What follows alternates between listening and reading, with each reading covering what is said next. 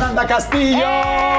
Yo sabía que iba a ser actriz desde siempre. Y entonces me llevaron a ver una obra que se llamaba Sherezada. Le dije a mi mamá, yo quiero hacer eso. Me decía bailar y cantar. Y le dije, no, hacer que a la gente se le, se le olvide que está triste.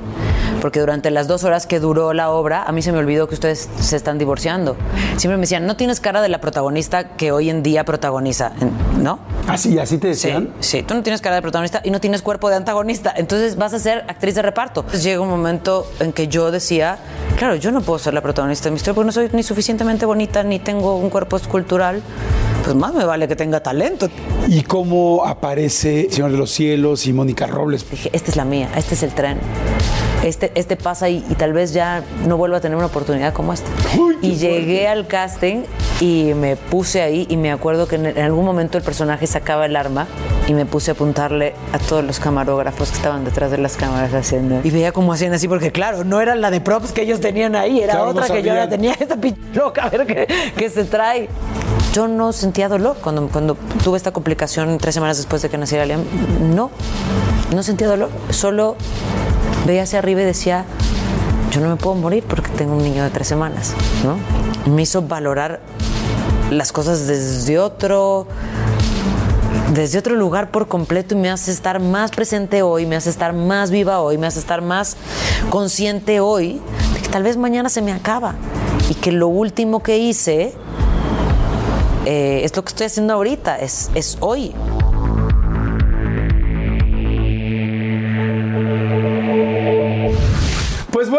Un episodio más que me da mucho gusto porque la admiro muchísimo. Este, sé que luego me dicen, ¿por qué siempre dices que admiras mucho? Es que a cada persona que invito, invitamos por parte del equipo, verdaderamente las admiro mucho. Tengo muchas cosas que aprenderles y considero que su historia de vida, su historia de trabajo y su historia personal tienen muchas cosas que enseñarnos. Por eso me da mucho gusto que esté aquí. Desde hace mucho tiempo tenía ganas de entrevistarlas y platicar con ella. Hemos platicado algunas veces, pero ahora lo vamos a hacer mucho más profundo. Ha hecho, bueno, más de 15, 18, 20 telenovelas, películas también muchísimas, teatro, el que se puedan imaginar, baila mucho desde muy chiquita. Este, mucha gente es como eh, admira los personajes, el de Monarca, Mónica Robles, el, evidentemente el Señor de los Cielos, en fin. Pero son muchos personajes, son muchas películas, son muchas cosas y por fin la tengo aquí, me da mucho gusto, Fernanda Castillo. ¡Eh! Gracias, Fernanda. ¿cómo estás? ¡Eh! Muy bien, muy Esta es contenta como estar mi, aquí. mi- mi, este, como mi cábala, así Eso como sí, eso siempre los abrazo así, los agarro así. Eso está muy bueno. Y este, y la verdad da mucho gusto, A mucho mí gusto. también, Jordi, muchas gracias. Estoy encantado, estoy seguro que no sabes cómo nos han pedido tu entrevista. Ah, qué fregón. Mucha gente tiene ganas de conocerte, de platicar, se quedan mucho con tus personajes, les gusta mucho tu personalidad. Muchas gracias. Y este, y hablando ahorita de personalidad, ahora veo una personalidad de mamá, porque ahorita a, a punto antes de empezar la entrevista, este, le digo, oye, eh, a veces tomamos algo, ¿quieres tomar algo? Me dice, no, porque estoy lactando. Y te digo, ¿cuánto tiene tu, tu hijo? Y me dijiste, un año, en este momento. Tres que estamos- meses. Un año, seis meses. dije, oye, qué bueno que puedes, este, eh, que puedes estar lactando desde hace tanto tiempo, ¿no? Sí, sí, te digo que, que yo no, no, no sabía nada de la maternidad hasta que me embaracé y tuve un hijo. Y me informé y siempre me han dicho que lo mejor es que si pueden ser dos años, mejor. Entonces yo dije, bueno, voy a ver cómo me siento yo, ¿no? Porque además de respeto eso en las mamás. Muchas mamás no han podido lactar por muchas cosas. Muchas han decidido no lactar y fregón por cada quien.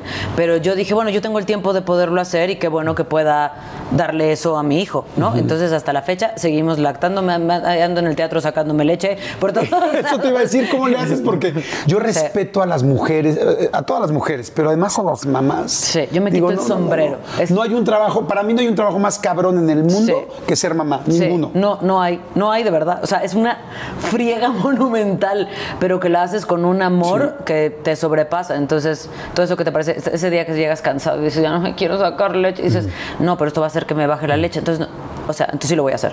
Sí, la verdad es que todo por mi hijo. Pues salud.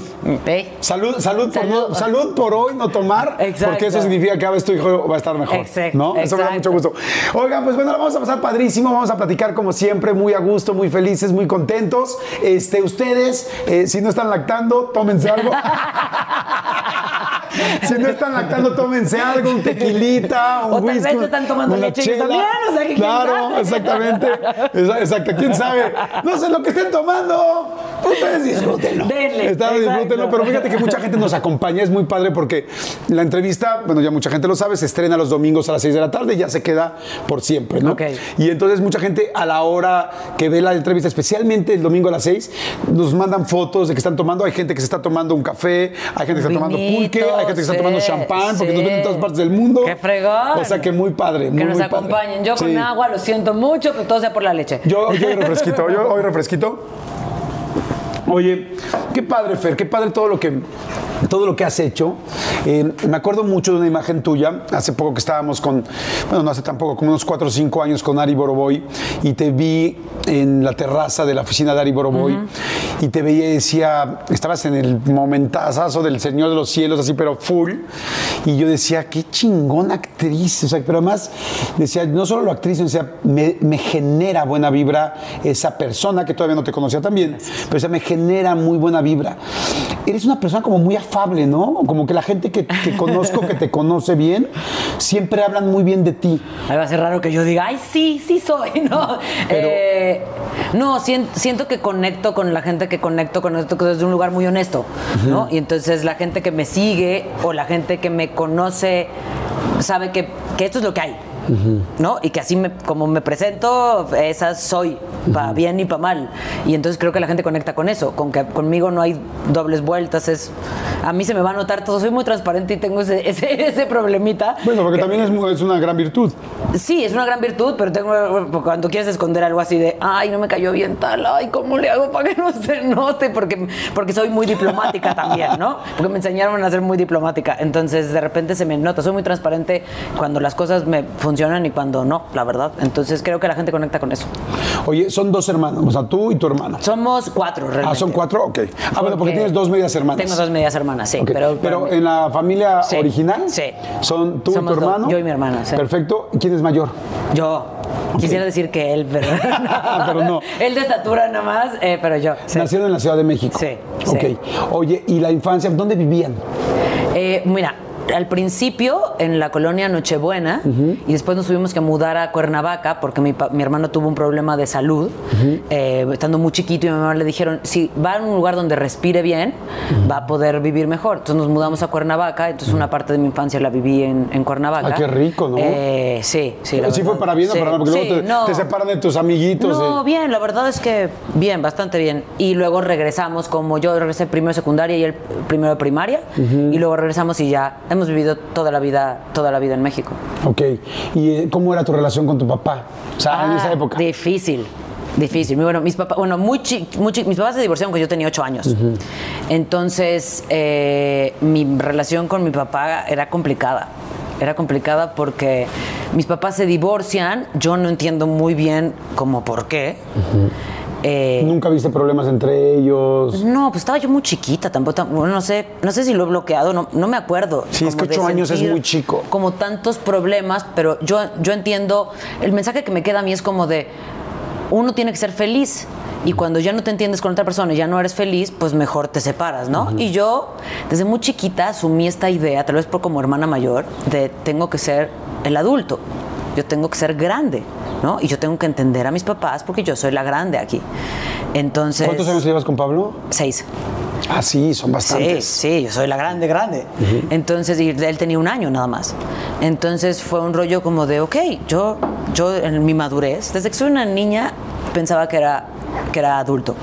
Y eso, en una parte creo que fue como motor para mí para salir adelante y ser muy independiente, pero en otra parte yo creo que era una niña tratando de decir, oh, las cosas están muy rudas, pero yo tengo que hacer como que no se siente nada, ¿no? Y, em, y entonces a mi papá lo veíamos muy poco porque mi papá tiene una condición, mi papá tuvo eh, Parkinson juvenil. Mi papá era médico, Sí, era cirujano. era ¿no? cirujano, sí. Y, y fíjate, yo no había escuchado el Parkinson juvenil, perdón por interrumpirte. Sí, sí, no te preocupes. Me, acor- me acordé de Michael J. J. Fox, sí, sí, y sí. dije, me imagino que eso, porque él estaba también muy joven cuando le dio. Parkinson. Eh, sí. ¿Eso es el Parkinson, el Parkinson juvenil? Sí, sí, sí, la misma condición que, que Michael J. Fox, pero mi papá, imagínate, lo que pensaban en México, como no había muchos casos, es que era ansiedad. Entonces mi papá le pasaba que movía el pie, ¿no? Y entonces decía, claro, es ansiedad. Y no sabía que algo en sus nervios estaban mal. Y entonces empezó a tener muchos problemas. Y entonces le dificultaba mucho manejar a Cuernavaca para vernos. Y entonces. eh, a veces mi mamá, nos- o sea, en general mi mamá nos mandaba, ¿no? Nos mandaba con alguien que nos cuidara en un camión porque mi mamá trabajaba allá. Eh, y entonces veíamos a mi papá muy poco, pero había como esta recriminación mía que ahora, bueno, lo veo desde otro lugar siendo adulto, pero, pero en ese entonces como de... ¿Por qué no porque viene? no vienes a vernos, ¿no? Y yo tampoco entendía mucho lo que va a entender uno de que tiene Parkinson o que tiene ansiedad o que tiene lo que sea cuando eres tan chico. Entonces eh, era muy fuerte porque yo hasta, hasta muy grande no, no lo pude entender. Sí, en ese, ese momento te pegaba. Sí. Oye, ahorita que decías de lo de tu hijo y de que estabas muy lejana a ser eh, al rollo de mamá y que de chiquita eras muy, eh, muy adulta, ¿jugabas con muñecas o no? Porque ahorita que dijiste, Sí. estaba muy lejano a, las- a ser mamá y como que muchas niñas juegan con la muñeca Sí. pensando en ser mamás. Ah, no, yo, no, yo jugaba con las muñecas porque iban a ser artistas. Ah. Sí, no, no, tengo unos cassettes, Jordi mío. De, claro, existían los cassettes, no sé si mucha de la gente que vea este programa. Bueno, yo lamentablemente inclusive conozco antes de los cassettes. Exacto. Eh, pero, pues, ¿sabes? En las grabadoras que podías grabar como la voz que pasaba afuera, y entonces yo hacía radionovelas, en mi idea, ¿no? Y entonces yo era, yo era la cantante, ¿no? Y que tenía, invitaba a mis amigas a que fueran la otra cantante, y entonces cantábamos así, con, con música de Thalía y así. Y entonces, eh, cuando terminaba, yo hacía los diálogos, así de, hola, eh, qué bien nos va a ir en la gira, esta mundial que vamos a hacer por Miami y otras tres ciudades que yo me supiera. Y entonces, como yo siempre tenía la voz muy grave, yo hacía también el parte de los hombres. Y entonces era, hola chicas, ¿cómo están? Soy su manager. Hola, qué increíble. Entonces hacía yo todos los personajes y tengo cassettes que guardan esas cosas. Yo, yo, pero yo iba a ser actriz y mi fin en la vida Ajá. era estar sentada en un reposet. Cuando se acabara mi vida, yo quería terminarla sentada en un reposet con un montón de Óscares. Ok. Ese era como mi máximo jamás. Así desde chiquita sí, lo desde chiquita. Y las muñecas chiquita. sí las podías hacer como, ay, ahora me falta otro personaje, tráiganme Sí, al Kent porque sí, necesito el hombre. Sí, sí, porque necesito para la novela, ¿no? Ajá. Para hacer. O sea, tu juego era conflicto. aceptar y hacer la novela. Sí, sí, ¿Y veías novelas de chiquita? Sí. ¿Qué novela veías? Pues las que me dejaba mi mamá, que no eran muchas, las que más bien me, me zafaba de la nana pa- para ver, pero me veía la de Lucerito, esta donde montaba ¿Dónde era caballo, de este, no, esa, eso hubiera, ojalá hubiera sido niña cuando salió esa. ¿Chispita? Eh, No. No, no, Chispita tampoco. Tampoco, no. No, un Ese sí soy intermedio, yo. Un intermedio. Eh, no, cuando llega el amor se llamaba esa, Sí, creo. sí, o sea, esas, esas veía, sí. Y me, y me encantaban. y me ¿Te acuerdas el primer momento que, que pensaste en quiero ser actriz? ¿O, o fue, o, se fue, o se fue así como... No, ya, yo, yo como que salí a la vida y ya sabía. Yo, yo siempre he dicho que yo creo que es un llamado, que a- para mí al menos fue un llamado. Yo sabía que iba a ser actriz desde siempre. Cuando teníamos ocho años, y esto es, una- esto es algo que yo cuento porque además me impresiona mucho que haya sucedido, es que mi mamá, me cuando se separaron mis papás, me llevaban, se juntaban cada 15 días y me llevaban al teatro, que me encantaba, eh, para juntarse y para decir como de, la vida sigue, ¿no? O sea, podemos juntarnos y ir al teatro como familia de Ah, alguna padre, manera. muy, muy... Sí, era- estaba, Sí. estaba padre y estaba muy progresista maduro, para ese muy bien, momento. muy progresista. y, em, y entonces me llevaron a ver una obra que se llamaba Sherezada, eh, que estaba en el Poliforum. Y yo vi la obra y salí, le dije a mi mamá, yo quiero hacer eso. Y me dijo, ah, cantar ¿Con y bailar. Maru Dueñas? Con Gracia Maru Dueñas, sí. Me decía, bailar y cantar. Y le dije, no, hacer que a la gente se le, se le olvide que está triste. Porque durante las dos horas que duró la obra, a mí se me olvidó que ustedes se están divorciando. Así que yo, si yo puedo hacer eso encima de un escenario, yo quiero hacer eso. Y entonces yo lo tengo escrito en un diario que le dije eso a mi mamá y mi mamá se acuerda. Y entonces digo, qué fuerte, o sea, porque además lo he cumplido. Ese, ese siento que sigue siendo mi misión para cada, cada cosa que hago. ¿no? ¡Wow! ¡Qué lindo! Que a la gente se le olvide que está triste o deprimida o lo que sea, o que se cuestionen cosas. Porque posiblemente, pues claro, si tú llegas como niña, agarrada de la mano de tu mamá o de tu papá, juntos, sabiendo que ya no están, si dicen que aún unos hijos separados siempre viven, no importa la edad que tengan, siempre tienen la ilusión de que sus papás algún día vuelvan a estar Sí. juntos, imagínate a los ocho años. Sí. O sea, ver, venir con tu mamá agarrada de la mano, con tu papá, verlos juntos otra vez conviviendo, con esa ilusión de que ojalá esto terminado, Sí. no se hubiera terminado. Pero jamás. más que eso, yo siento que es lo que pasaba en escena, o sea, lo que pasó en escena me hizo que mi cabeza se volara a otro lugar. Eso nos pasa cuando, Sí, claro. ¿no? cuando vemos algo que nos, que, que nos desconecta de nuestro dolor o de nuestros prejuicios o de nuestros de lo que estamos pasando en este momento para enseñarnos que hay más mundo. Exacto. Y yo creo que a mí eso me pasó. Yo quería enseñarle a la gente que había más mundo, ¿no? Sí, de hecho eso es lo que, lo que intentamos aquí todo el equipo con esas entrevistas, ¿no? Que la gente por un rato se olvide de los problemas personales que tengamos, conozcan a alguien que vale la pena conocer y todos, empezando por mí, le aprendamos Sí, algo sí, a la sí. persona que está aquí sentada. Entonces, esa es la idea. Entonces, entonces andabas con las muñecas, todo el rollo, entonces vas al teatro y empiezas a decir, ah, sí, de aquí... De aquí soy. De, de aquí soy, esto me gusta. Este, ¿Tomabas clases de chiquita de qué? De danza. ¿A los cuántos mi años? idea, desde los cuatro, empecé a tomar clases de ballet. Y desde los cuatro hasta los 12, no, 15 más o menos que me salí. No, 12 que me salí porque re- re- regresamos a México. Eh, eh, pero me pasaba mucho que yo, yo quería hacer, primero hacer la carrera de bailarina para después hacer comedia musical, ¿no? Porque yo había visto a Paro. Y entonces yo decía, tengo que bailar, tengo que cantar, ¿no? Y hay que estar muy preparado. Y en el ballet siempre me decían, no, mija, yo creo que tú con tu altura, ¿no? Y con tu peso, no va a haber manera que nadie te cargue. Nadie, ningún bailarín mexicano te va a lograr cargar. Entonces me dijeron, lo más, ¿No eras lo más posible. No, nunca he sido delgadita. Así de, por genética, nunca he sido delgadita. Eh, me cuesta mucho trabajo. Es más, tengo mucha propensión a subir de peso. Eh, soy muy disciplinada, pero porque también han sido muchos catorrazos, ¿no? O sea, desde muy chiquita me, me dieron esa, esa sensación de, pues tú no puedes bailar, tú eres muy pesada para bailar. Y entonces lo más eso. seguro es que vas a estar en el coro el resto de tu vida. Y yo dije, ay, no, tantas horas invertidas para no salir a bailar nunca. No, no, hijos, va a ser que les voy a dejar su carrera aquí. Años más tarde regresé a, a bailar, antes de estudiar actuación. Eh, y lo hice como profesionalmente, como compañía de, de baile. Eh, y, y encontré que había como otras posibilidades, que tal vez era muy difícil que yo hubiera sido bailarina de clásico, pero que había otras posibilidades para, para bailar, ¿no? Y después también me empezó a interesar más ser actriz. Entonces, pues ya lo dejé, pero mi formación realmente fue de bailarina, lo cual me trajo como muchos rollos de disciplina, de muchas cosas que le aprendí y que, y que me gusta mucho la danza, ¿no? Claro. Pero que, pues, también la mentalidad de los maestros en ese entonces me dijeron como, no, pues tú no tienes cabida en esto, ¿no? Es, es- terrible, ¿no? Que lamentablemente a veces un comentario de un maestro. eh, fíjate que mucha gente que he tenido la oportunidad aquí de platicar y de entrevistar llegan a ese punto, ¿no? Un maestro que te dijo que no podías, un tal. Y a veces esos fueron los detonadores para es, pues sí lo voy a buscar porque Sí. te duele, te lastima, Ajá. dos, tres días, no sé, una semana, un mes, pero es como. Es tanta la vocación que tengo adentro que tengo que ir contra eso para poderlo encontrar. Y más era algo que me pasaba recurrentemente, ¿no? Después de que yo estudio actuación en el CEA, siempre me decían, a ver, eh, fuera el señor Cobo, que siempre me apoyó y siempre me vio futuro, siempre me decían, no tienes cara de la protagonista que hoy en día protagoniza, ¿no? Así, así te Sí, decían. sí, tú no tienes cara de protagonista y no tienes cuerpo de antagonista, entonces vas a ser actriz de reparto.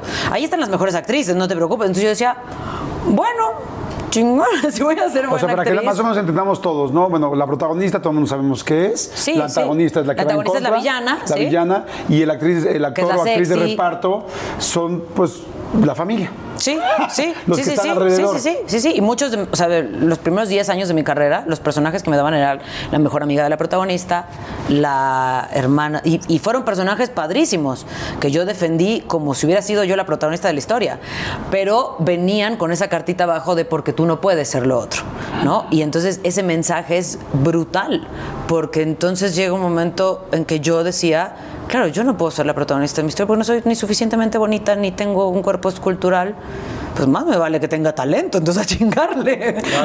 Es difícil, yo creo, yo creo que esto, ahorita lo que acabas de decir, es algo que nos ha pasado a, a muchas personas de niños, ¿no? Que te decían, es que eh, la persona, es que tú, ya desde que minimizan la palabra, ¿no? Decirlo en diminutivo, es que está gordito, Sí. es que tú eres muy chaparrito, es que Estás tú estás muy alta, sí. es que tú estás chistosito. Eh, eh, o sea, a mí me dicen, yo tengo las orejas así, eh, todo, siempre te van diciendo cómo lo- y luego el asunto especialmente del peso, que ahorita quiero que nos vayamos más adelante de eso, pero, pero a- en esta edad ¿cómo lo enfrentabas? O sea, trataste de hacer algo, te pegaba, te dolía.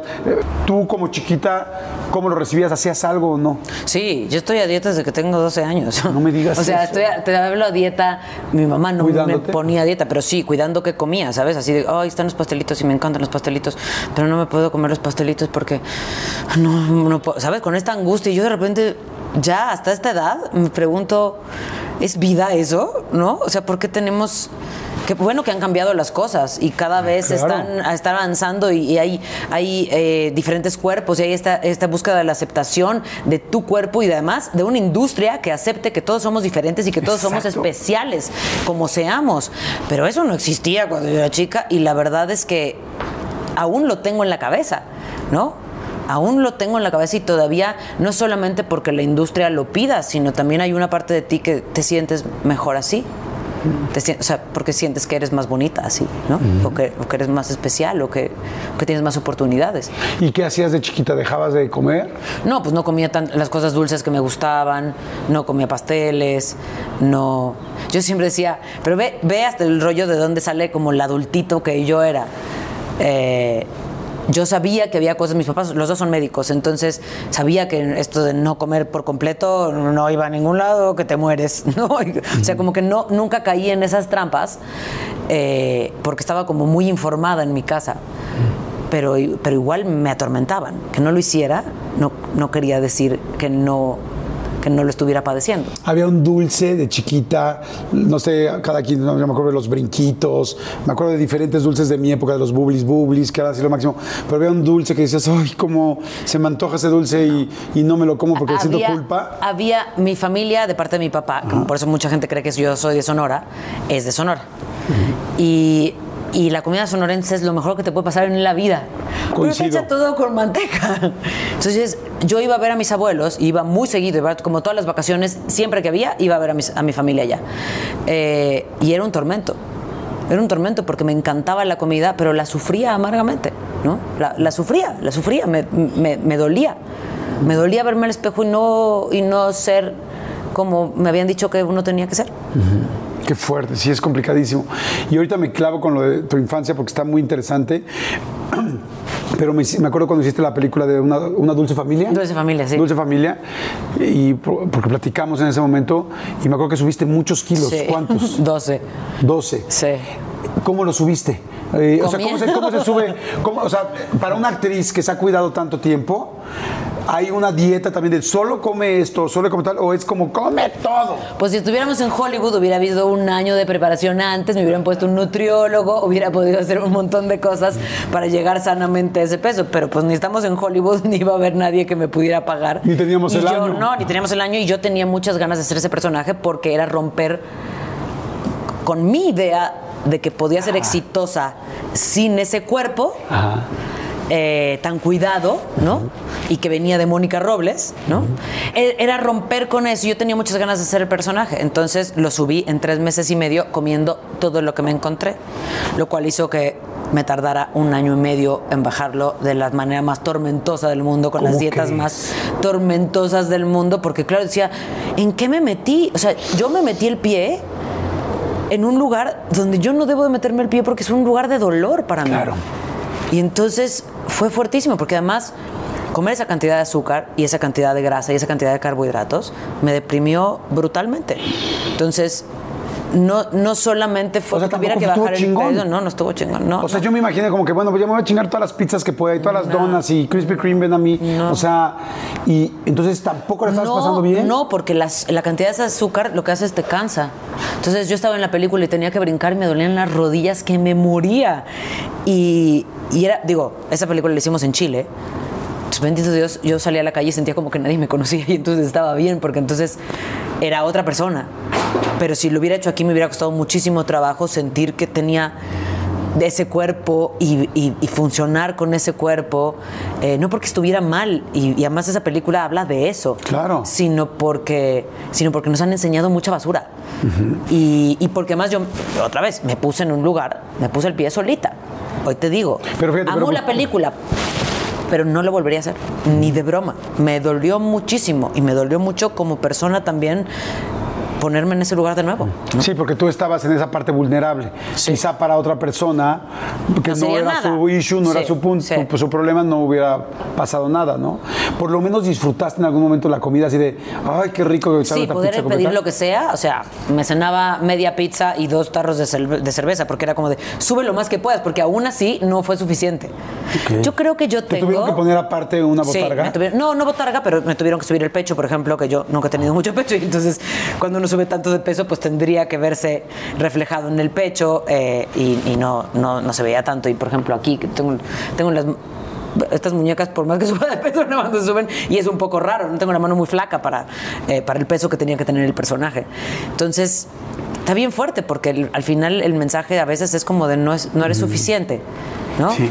Ni siquiera estaba suficientemente gorda para hacer el personaje que tenía que hacer. O sea, Sí. todo el tiempo siendo flaca y a la hora de ser gorda no era lo Sí, no es suficientemente lo gorda. Sí, entonces de repente ese mensaje, yo siento que, que he tenido que, que tratar mucho ese mensaje de, de no ser suficiente, Híjole, suficientemente buena para lo que sea. ¿Tenías una ayuda, una terapia, alguien? Sí, he ido muchos años a, a terapia eh, y, y me ha ayudado y también, digo, hacer lo que hago, creo que hacer esa película exorcizó muchos de mis demonios y también el hecho de que mucha gente los trabajara a partir de la película, pues me sanó a mí también, pero no es algo que tenga yo resuelto. No, la verdad es que no. Fíjate que si el peso haya varias personas, a mí también me cuesta mucho trabajo, subo muy fácil, bajo, bajo muy rápido, pero subo muy rápido. No, yo no bajo me- muy rápido, ni broma. Y, y- y- y- y es complicado, tienes razón, quizá por los estigmas que tenemos, por lo que nos dijeron, por lo que pasó. Yo hace poquito entré a una tienda de ropa interior de mujer en Estados Unidos hace dos, tres días y me encantó ver por primera vez eh, en Victoria's Secret, no es ningún comercial, pero me da mucho gusto. Cuerpos Mo- reales. Sí, o sea, ya modelos y maniquís Sí. este, de, de- de talla más grande. Sí. Dije, claro, porque todos somos distintos, Sí, ¿no? sí, todos Y- tenemos proporciones claro. además diferentes, o sea. Exactamente, y nos casan mucho, nos casan mucho con eso, pero bueno, nada más, digo, me imagino que te han dicho muchas cosas lindas de la película, pero a mí, por ejemplo, yo te puedo decir que cuando vi la película, que si no la han visto, véanla, eh, ¿es una dulce familia o Dulce dulce, Familia, familia? Dulce familia. Cuando la vi, yo no sabía que había subido tanto de peso, o sea, no, la verdad, yo dije, "Ay, yo veo película mexicana, eh, comedia y quiero verla, Sí. la que sea, Ok. me gusta verlas. Entro y cuando te vi y dije, ¿es Fernanda Castillo? Yo dije, pero fíjate que a mí, lejos de pensar cualquier otra cosa de, ay, ¿cómo subió tal? Dije, wow. Dije, confirmo lo que he pensado siempre de ella. ¿Qué nivel de actriz? Muchas gracias. Porque dije, "Cabrón, su- o sea, sí subió. Pero entonces yo que soy productor empecé a pensar, a ver, ¿qué le pusieron tal? ¿Qué tiene? ¿Qué tal? Pero decía, no, la cara Sí. decía la cara, o sea, la cara Sí, sí, sí, es ella sí, sí, sí. con su vida de peso. Entonces, sí, pues bueno, mucha gente nos dio mucho gusto ver el nivel de actriz y no pensamos en eso, porque yo no sabía todo eso que nos estás platicando ahorita, ¿no? Sí, eso era lo- la verdad es que eso era lo más importante. Y, Claro. y- y Esa está parte bien padre. cumplida, eso sí, check. sí, sí, sí. Y además una amiga mía, Janet Chao, siempre me dice, yo veo esa película y te veo a ti. A la que conozco, a la que se ha peleado con el peso toda su vida, a la que... a- esa niña vulnerable y como súper frágil, estás tú en esa película todo el tiempo. Y yo también creo. O sea, creo que, creo que la gente ve ahí una esencia muy, muy fuerte de, de mí, de niña en esa película. ¿no? Me regreso entonces a esa parte de la infancia. Entonces me dices, tu papá tenía el asunto del Parkinson, Parkinson. juvenil, Sí. este, que yo lo acabo de escuchar hasta este momento. Y, y- y entonces sentían que era nervio. Y eso complicaba que fuera a Cuernavaca, lo que me decías, Sí. pero ¿cómo lo complicaba en el trabajo? ¿Cómo complicaba su vida? Más si era médico. Sí, mi papá tuvo que, que- o sea, mi papá salió de trabajar súper joven, treinta y tantos años tendría cuando tuvo que dejar de, de operar. No me digas. Sí. Sí, qué, qué, Qué fuerte. qué- sí, sí. 33 años, yo tengo 50 ahorita. O sea, hace 17 años tendría que haber dejado de trabajar. Tiene, de o sea, mi papá, mi papá tiene más años con Parkinson que los que tiene, que los que tuvo sin Parkinson. ¿Y qué hizo cuando dejó de trabajar? ¿Podía trabajar en otra cosa o, o no? No, de repente hacía consultas, eh, pero le costaba mucho trabajo. La verdad es que mi papá buscó mucho como su crecimiento como, o sea, como, como a nivel personal eh, a partir de entonces, pero pero la verdad es que eh, en algún momento estuvo dando terapia, eh, tomó como algunos cursos como para poder ejercer de alguna manera la medicina, pero, pero la verdad es que también eso yo creo que te ha de, te ha de bloquear, ¿no? No solamente el cuerpo, sino te bloquea como en, todos los sentidos. Es difícil estar con una persona que, que ves que no, se, que no puede controlar la mano o el pie? Sí, mira, yo he tenido yo creo que es eh, como experiencia de vida. He tenido como mucho contacto con la enfermedad. Mi, mi papá tiene Parkinson desde joven y mi mamá eh, ha tenido muchos problemas. También mi mamá tuvo un... La atropellaron cuando era, era muy joven. Yo ya, ya, ya estaba. Eh, y mi mamá se quedó sin poder caminar durante un año. Wow. Y después de eso ha tenido eh, cantidad de complicaciones porque se le lastimó el nervio trigémino, eh, que es como es, es- es el nervio que dicen que es el nervio como del dolor de suicidio, que te duele tanto la cabeza que la gente se suicida. ¿Cómo que? Y, en- y, y tiene toda su vida con eso, desde entonces. Y la han operado muchas veces para tratar de quitarle el dolor. Entonces, es muy fuerte porque yo siento pues, que de algo, cuando te mandan las cosas, de algo tienes que aprender. Entonces, yo he tenido la enfermedad muy cerca, he tenido a mis papás enfermos, aunque salen adelante y, y, y aunque funcionan en muchos sentidos, mis papás han estado enfermos toda mi vida. Oigan, y, ay, me acaba de dar muchísima hambre, pero bueno, no, no saben, de repente me entran así esos, esos hambrismos tremendos. Perdón si pudieron escuchar inclusive mi estómago, porque bueno, estos micrófonos lo captan literal todo. Pero es que estaba pensando en el McCrispy de McDonald's. O sea, ¿ustedes ya lo probaron? No, no, no, no, no.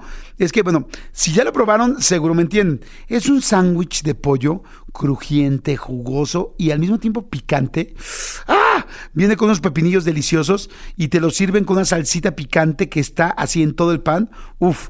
Y si lo pides con un Sprite, no sé por qué, pero se siente que pica todavía más. En serio, qué hambre me dio. Me- Mejor le paro porque si no, no voy a poder seguir con la entrevista de hoy. Ustedes que pueden, disfruten de su McCrispy en McDonald's o pídanlo por el app desde sus teléfonos. Seguimos. Entonces yo siempre le huí mucho a la enfermedad y le huí mucho porque era muy, era muy fuerte. Por más que uno, uno quiera estar, hay momentos en los que ya no puedes, ¿no? Porque el dolor es muy grande cuando uno está atendiendo a alguien, no, no atendiendo porque nosotros lo hiciéramos, la verdad, porque siempre mi mamá hasta se las arreglaba sola. ¿No? Mi mamá trabajaba y entonces el, el fin de semana que podía caía enferma y después se levantaba a trabajar como pudiera. O sea, Sí. Sí, pero la mamás- verdad es que es bien, siempre ha sido bien fuerte como entender que, que, que a veces no puedes con eso, ¿no? A veces, a veces lo que quisieras es curar a la persona y como no puedes, lo que haces es alejarte.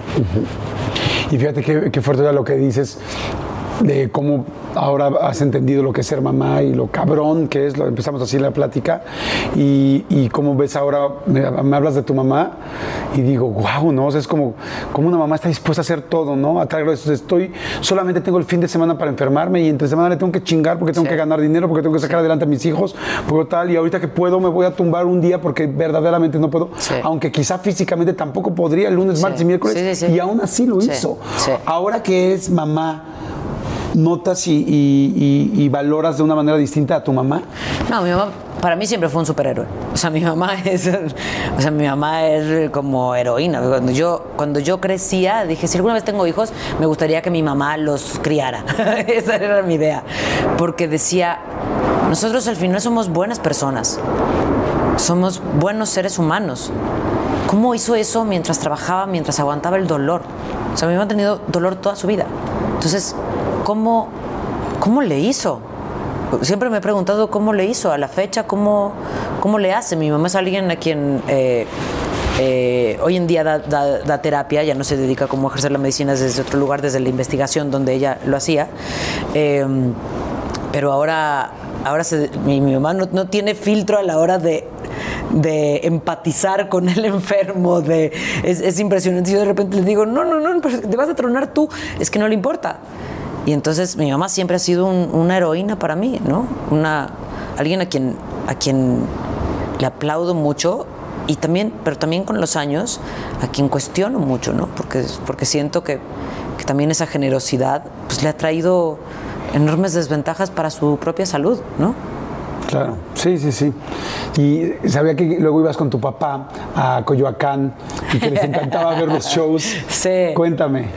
Había un hombre que se llamaba Mico que traía un saco lleno de sombreros y de cosas y de y hacía obras de teatro en Coyoacán. y mi papá pues, no, no tenía mucho dinero, mi papá, la verdad. Entonces muchas veces no nos podía llevar como a lugares, eh, pero nos llevaba a Coyoacán a que viéramos a Mico. Entonces nos sentábamos en la plaza del, eh, de los coyotes y entonces Mico elegía a los niños para que actuaran. Y entonces yo ya era ya de casa, ¿me entiendes? Ya era como de... Sí, ¿qué gorro me va a tocar esta semana a mí? Eh, y son de los grandes recuerdos que tengo de mi papá, de, de llevarme, de llevarme ahí a que...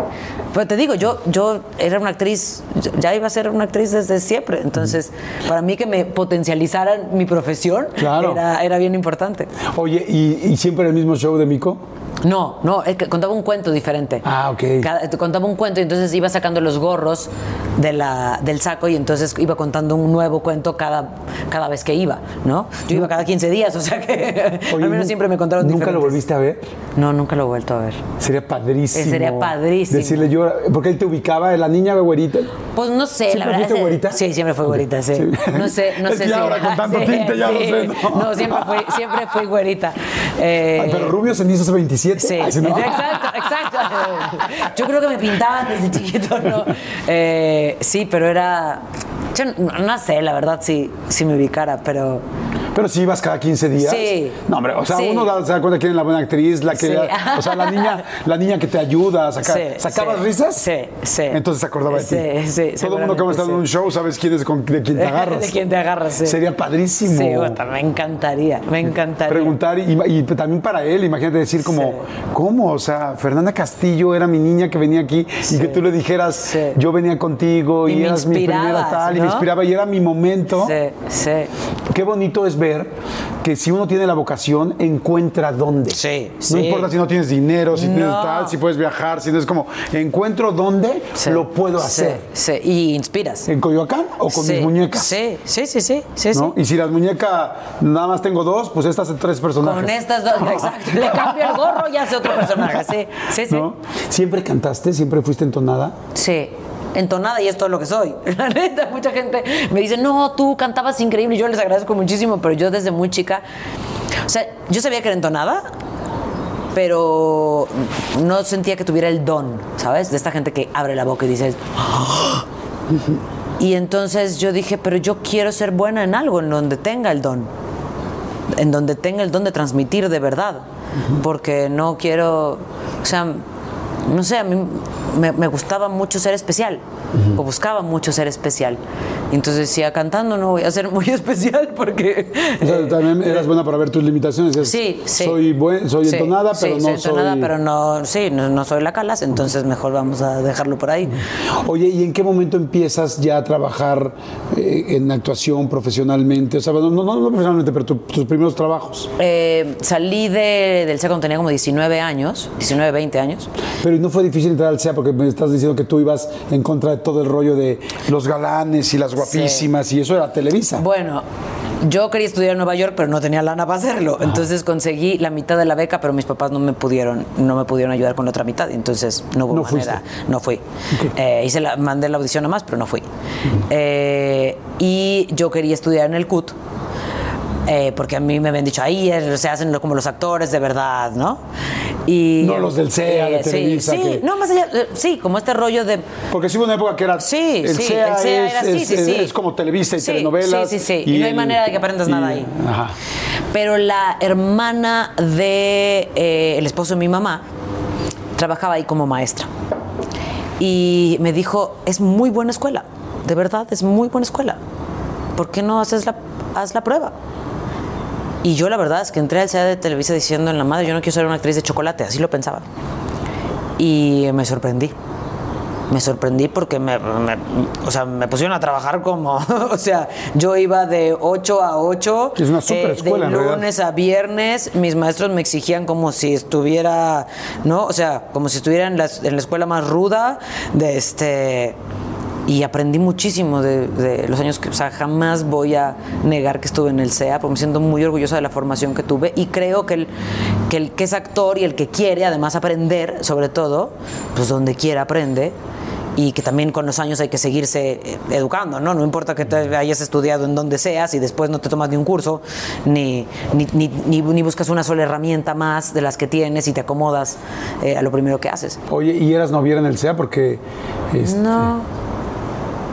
No, es que era. Yo desde muy chica, mi problema es que era. Bueno, no problema, porque eso me tiene de hoy. Era así. O sea, a mí no. Si me quitas tiempo para, para mi éxito futuro, no me estorbes. O sea, es más, Ok. yo estoy. Yo estoy aprendiendo en este momento de mi vida, ¿no? Y probablemente con la pandemia, a entender que las prioridades están en otros lugares. O sea, yo aún andando con Eric, que tenemos una relación de casi ocho años, que es increíble, pero yo siempre lo digo, cuando yo, o sea, a mí, me, a mí me llegó el poder contar las historias que yo quería muy tarde en mi carrera. ¿Sabes? Yo no tenía veintitantos años cuando yo, cuando yo empecé y cuando la gente me empezó a llamar para contar historias. Yo ya era mucho más grande. Y entonces yo decía, no, yo tengo que apurarme, yo no puedo perder tiempo. Y entonces pues tanto las relaciones como cualquier cosa, como los eventos familiares, como cualquier cosa que no estuviera dentro del tiempo que yo tenía que invertirle a, ser la actriz que yo me quería convertir, pues me estorbaba. Ay, está muy interesante, está muy interesante. Vamos a hacer rápido un refil. Salud con, con, con- con nuestra agua. agua. Salud. Este, ustedes, por favor, si les está gustando, denle like. Si creen que se las pueden compartir a alguien, compártanla. Suscríbanse, eso nos ayuda muchísimo a que tengamos muchas más entrevistas y que todos los domingos, no importa si es día festivo, si es puente, si son vacaciones, si es Semana Santa, si es Navidad, tengan ustedes una entrevista. Así es que suscríbanse, eso nos ayuda muchísimo. Y este, voy rápido, vayan rápido a un refil o vayan al baño o a lo que cada quien quiera y regresamos. Gracias a la gente de Stara Hotel Boutiques, que están fantásticos. Muchas gracias. Qué lindo está, ¿verdad? Sí, la verdad es que sí. Son unos super anfitriones nuestros. Y si vienen a la Ciudad de México, búsquenlos. Hay tres ubicaciones. La verdad están muy lindos y además están muy bien ubicados en la ciudad. Así es que seguramente les van a gustar. Oye, Fer, bueno, entonces estábamos platicando de, ah, de que, sabes que si tú eras muy clavada en tu rollo, tal. Entonces, ¿no noviera? No. No, ¿Nada? No era, tan- no, era muy intensa, de no, o sea, tenía novios elegidos, o sea, no, no, no, novios elegidos al mismo tiempo, pero, pero sí tenía historias como muy tormentosas, muy intensas este, en, el, en el camino, pero la verdad es que pues, estaba muy enfocada en lo que tenía que hacer. ¿A los cuántos años tuviste tu primer novio? Bueno, como primer novio así, ya. Sí, ya vi, más de- ya de- 20, de- de beso francés pa' Sí, adelante. Sí, 20. ¿20? Sí. Estaba súper grande, ¿no? ¿Y antes no? No. ¿Y no tenías ya ganitas? Mm, Pues sí, pero tenía. O sea, mi mamá siempre nos decía: eh, si te vas a acostar con alguien, Ajá. ¿no? Digo, pensando Ajá, que ya es para novio en serio, ¿no? Sí. Eh, solo asume la responsabilidad de que si, si quedas embarazada, si pasa, si, si tienes una enfermedad, si cualquier cosa, si te rompen el corazón, que tengas, o sea, que llegues ahí asumiendo la responsabilidad de que puedes con eso. Antes no. Entonces te preocupaba. O sea, ibas Sí, yo con cuidado. decía, no, pues ahorita estoy re güey. Yo creo que, yo creo que ahorita mejor nos. Claro que, me- o sea, como que. Te digo, era muy adultito, era muy consciente, como decir, no, yo no creo que esté. Yo no creo que esté lista. No, no, no era un rollo moralino el que nos decían, era, era como un rollo nada más. Hay que Me- tener conciencia para que no andes ahí, o sea, para que no, no lo hagas. Además, es un momento como súper especial. No lo hagas con cualquiera y no lo hagas nada más porque te urja, sino hazlo porque piensas que va a ser especial, porque lo vas a recordar toda tu vida. Le dijiste a varias personas, no. Sí. Esto sí no. Sí. Muchas gracias, qué padre, si te quiero, si me gustas, pero no estoy dispuesto, no estoy lista. Sí. ¿Y cómo reaccionaban? Sí. No, bastante bien, ¿eh? Bastante bien. O sea, pienso, por ejemplo, en un chavo bailarín eh, con el que salí, un tipo que me encantaba, ¿no? Y bailarín, ¿no? Además, y era mucho más grande que yo, y entonces. yo decía, Guapo, "Dios mío, cuerpazo". guapo, cuerpazo, era un tipazo. y, y entonces yo dije, oye, nada más te aviso que mm, sería mi primera vez, ¿no? Y me dijo, ¿sabes qué? gracias por decírmelo y qué, qué padre. Y yo creo que también tuvo la, como el rollo de decir, no, esto para mí es un rollito, ¿no? Y para ella puede ser es- especial. Entonces me basó un muy buen rato.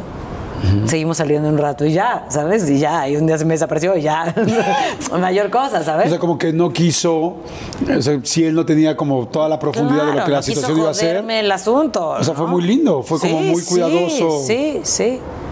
Digo, claro, ¿sabes las burlas que me hacían en el Sí, SEA? yo me decían, qué O sea, ñoño, me como decían. de- Era como de, "¿Es en serio? qué re-". Pero además ya era como de, uy, no, y además, de este, si no tienes relaciones no puedes ser buen actor.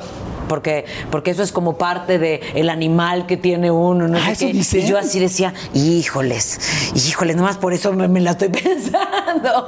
Pero, y te voy a decir la verdad, la primera persona con la que, o sea, con la que me acosté, el, o sea, el primer chavo con el que me acosté, que era mi novio y que yo quería mucho, fue pésima. La, o sea, fue pésimo. Fue pésimo, o sea, porque fue pésimo, mal planeado, mal hecho. Él no era una buena persona en ese momento. eh, y fue muy mal. Pero no me arrepiento de haberme esperado hasta entonces, porque sí con una, una- hubiera tenido una mala experiencia mucho más chica, seguramente me hubiera dejado una huella mucho más profunda, eh, que aún estando así de grande, la mala experiencia, este, pues todavía me acuerdo y digo, ay, qué, qué feo, qué feo que una niña tenga, no que una niña, que una chava, que una mujer, eh, o también un hombre, que tenga que vivir esta experiencia sin lo padre que puede ser y sin lo amoroso que debe ser y sin lo especial que debe ser. Pues te voy a decir algo que tampoco he dicho. Es normal. Así de plano. Las primeras veces generalmente son terribles, o sea, casi para todo el mundo. No, pero esto no fue terrible como de desempeño. Ajá. Fue terrible. ¿Emocionalmente? Fue terrible emocionalmente. Ah, ok, ok. Porque, o sea, porque estábamos en su casa y su mamá estaba en el cuarto al lado. O sea, imagínate que, que tan poco planeado. O sea, que tan poco especial lo hizo para mí. Y yo estaba muy enamorada de este chavo. Muy enamorada. Y ya decía, ya estoy grande, así. Y, y entonces. Sí. ¿Qué fue? O sea, no, Sí, no fue- sí, emocionalmente sí, claro, fue. No, no, o sea, el desempeño todo el mundo, hasta esta edad uno tiene problemas. Bueno, las primeras veces que uno conoce a alguien, te estás apenas conociendo, Claro, estás viendo. Claro, no importa, o sea, o sea, eso no importa. es como una serie, mínimo dale tres capítulos, ¿no? Exacto. No puedes decir si es buena o no hasta los tres por los capítulos. primeros 10 minutos. Hasta los tres episodios, ¿no? Sí, no, hablo como de lo, lo poco que lo hizo especial para mí. Oye, bueno, me regreso a la carrera, ¿no? Tienes el asunto, este, te dan la antagonista de Clap, ¿no? Sí. Que fue esta telenovela con salía Ari Boroboy, Lidia Sí. Ávila también, que Sí, les mando un beso, que vio. los quiero mucho. Y que nadie. digo, no vio ni mi mamá. Por eso empecé a pero- mencionar a los protagonistas, para que la gente, para que la gente recordara un poco, ¿no? Sí. Fuiste el último rostro del Heraldo, Sí. eh, la chica ahí, y de regreso. Y de repente otra vez te quedas sin chamba. Sí, a Clav le va fatal. Me quedo sin chamba y ya me había yo mudado a casa de mis papás. Yo me salí de casa de mis papás a los 19, 20 años, cuando terminé el SEA. Y no tenía para comer. y te- tengo un. O sea, ¿cómo me iba yo a regresar a casa de mis papás? ¿No? Sí, porque le podías hablar a tu, a tu mamá y decir, oye, mamá, help, y ya. Yo hubiera estado feliz, ¿no? Pero para mí era como de, no, ¿cómo me voy a regresar si ya me salí? Y entonces me llaman para audicionar en cabaret, que se estaba haciendo cabaret en el Teatro Insurgentes, y me dicen que si quiero entrar de bailarina. Y con todo Pero después de haber estado antagonista Sí, en Clap y sí, después del del Heraldo, Sí. digo, no es que esté mal ser bailarina, pero No, no, uno no, va no, pensando no. que su carrera va pensando que así. su carrera va así, sí. Y entonces, pues no tenía con qué pagar la renta, más me valía, ¿no? Y, y es de los lugares que yo más he aprendido. Cuando entras tú al primer casting, no sé, no sé si hubo casting o ya quedaste de bailarina desde el principio. No, cuando entras, prueba, sí. Cuando entras y te ve la compañía o el ensamble que le llaman a, la- Sí. a todos los que bailan, no te emocionan como, ¿cómo? ¿Si ya es famosa o no? No, porque no era tan famosa. Te digo que Clap no lo había visto nadie. Entonces, la verdad es que no era tan famosa. Sí salía en la tele, ¿no? Había salido en la tele, pero no era tan famosa. Entonces, sí era de como, ¿por qué tú estás audicionando para esto? Pero yo decía, bueno, pues yo puedo bailar. Es- es- no, no me veo haciendo otra cosa que no sea esto. Y fue un año y medio, un año y medio en que la verdad es que lo sufrí. Lo sufrí. Me Sí, porque te- le pegaba al ego. Sí, muchísimo. Yo decía, yo iba a estar ahí adelante y ¿qué tal? Pero además, lo peor es que yo decía, ¿qué tal si nunca? ¿Qué tal si no, ya no serví para esto? Porque si ya me dieron una oportunidad y no la hice, tal vez quiere decir que no sirvo para esto. Y fue un año y medio muy, muy rudo en que me costó mucho, pero aprendí de humildad lo que nunca hubiera aprendido en otro lugar. Aprendí de trabajo de equipo, ¿no? De que si no respetas a... No porque antes no lo supieras, sino porque ahí con sangre entran mejor las cosas, ¿no? Cuando lo vives. Que, que pues, si el que te ilumina no te ilumina, no te ves. Y entonces eh, si el que te pone el micro no está, ¿no? O, o el o sea, si, si todos no hacen su trabajo, el tuyo no sirve de nada. Entonces, que todo esto es trabajo de equipo. Y aprendí las grandes lecciones de mi vida estando allí. Y también aprendí que el perico donde quieres verde, porque yo salía ahí y la gente, me acuerdo que Benjamín Kahn me decía, un numerito donde bailábamos así, y yo dije, voy a hacer un personaje aquí, como voy a hacer, o sea, voy a hacer un personaje de este momento donde tengo que bailar nada, tres pasitos, porque si no, no entiendo cómo hacerlo, ¿no?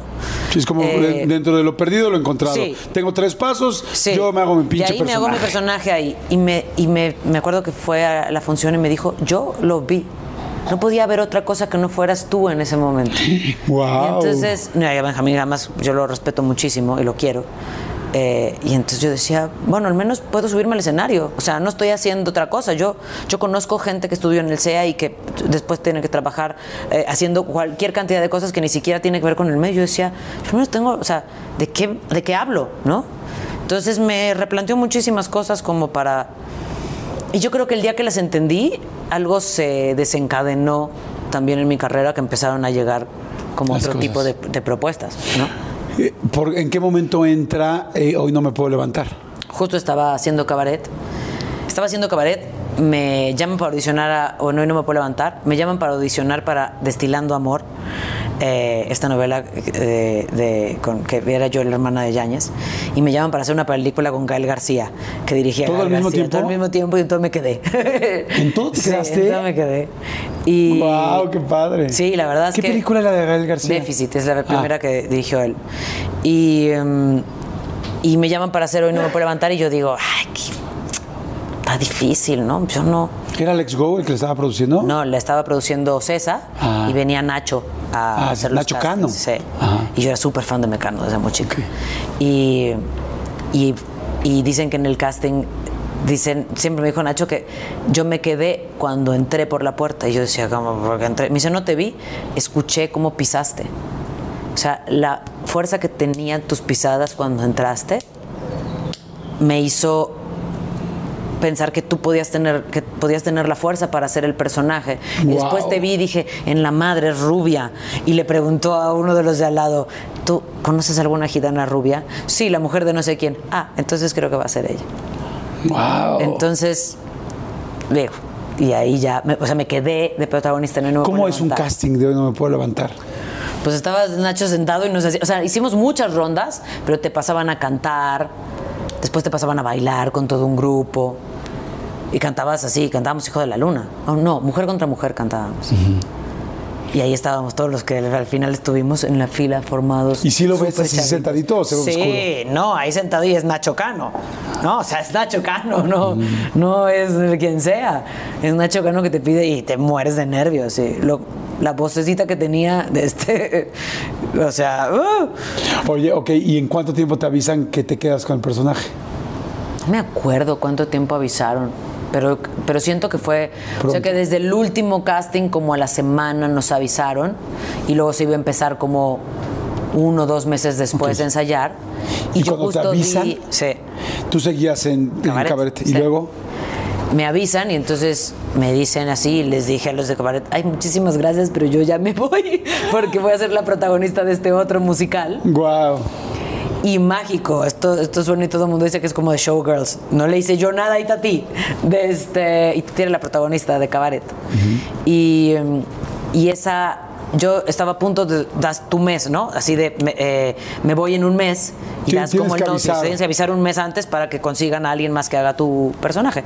De este, y entonces yo di mi mes y esa siguiente semana me avisaron, o sea, Itati se enfermó y dijeron, ¿quién se la sabe?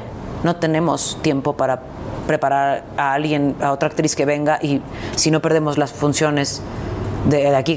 Y yo dije, yo me la sé. Entonces mi último, sea, mi, último mes en cabaret fue haciendo Sally Bowles en el Teatro Insurgentes cuando yo no era nadie. ¡Guau! Con Bruno Bichir. De este, sí, era increíble. Qué padre, porque fíjense qué interesante está esto. Yo, fíjense qué interesante. es que siento que la cámara está rara. Sí nos, sí nos vemos, sí nos vemos. Fíjense qué interesante está esto. O sea, es entro. Digo, otra vez empiezo de bailarina, pero sí lo hago, domino mi ego, le echo ganas, aprendo, humildad, eh, trabajo en equipo, el de la luz que me ilumine, el de- del micrófono que me lo ponga, to- y ni modo, me aguanto porque es lo que hay, porque es lo que quiero y porque es lo que tengo. Y termino ahí mismo en ese musical siendo la protagonista. ¡Guau! Qué chingón, ¿no? ¡Qué Sí, chingón! sí, sí. ¡Qué padre! Y entonces, pero si haces tus, no sé, dos o tres semanas nada más ahí y luego te vas hoy Y no me puedo levantar. No puedo levantarse. Y de ahí, yo creo que hay dos momentos muy importantes en tu carrera y este es uno. Hoy no me puedo levantar, fue una locura, ¿no? Sí, una locura. Y una experiencia increíble. Y, y lo que hacíamos, yo creo que el gran éxito de No Me Puedo Levantar de esa época es que éramos puro desconocido, ¿no? Con mucha hambre de escenario. Eh, y éramos una bola de chamacos desconocidos que teníamos muchas ganas de que nos vieran en el escenario y que creyeran en nuestro trabajo. Y entonces nos partíamos la madre para estar arriba.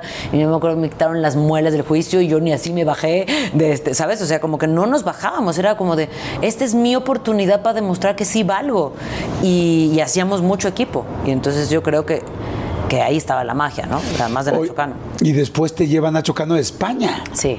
¿Cómo estuvo eso?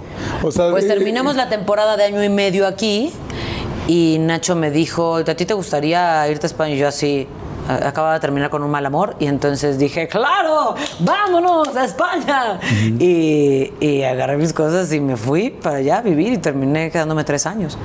guau. Dos años y medio, sí. Qué rico vivir. sí. bueno.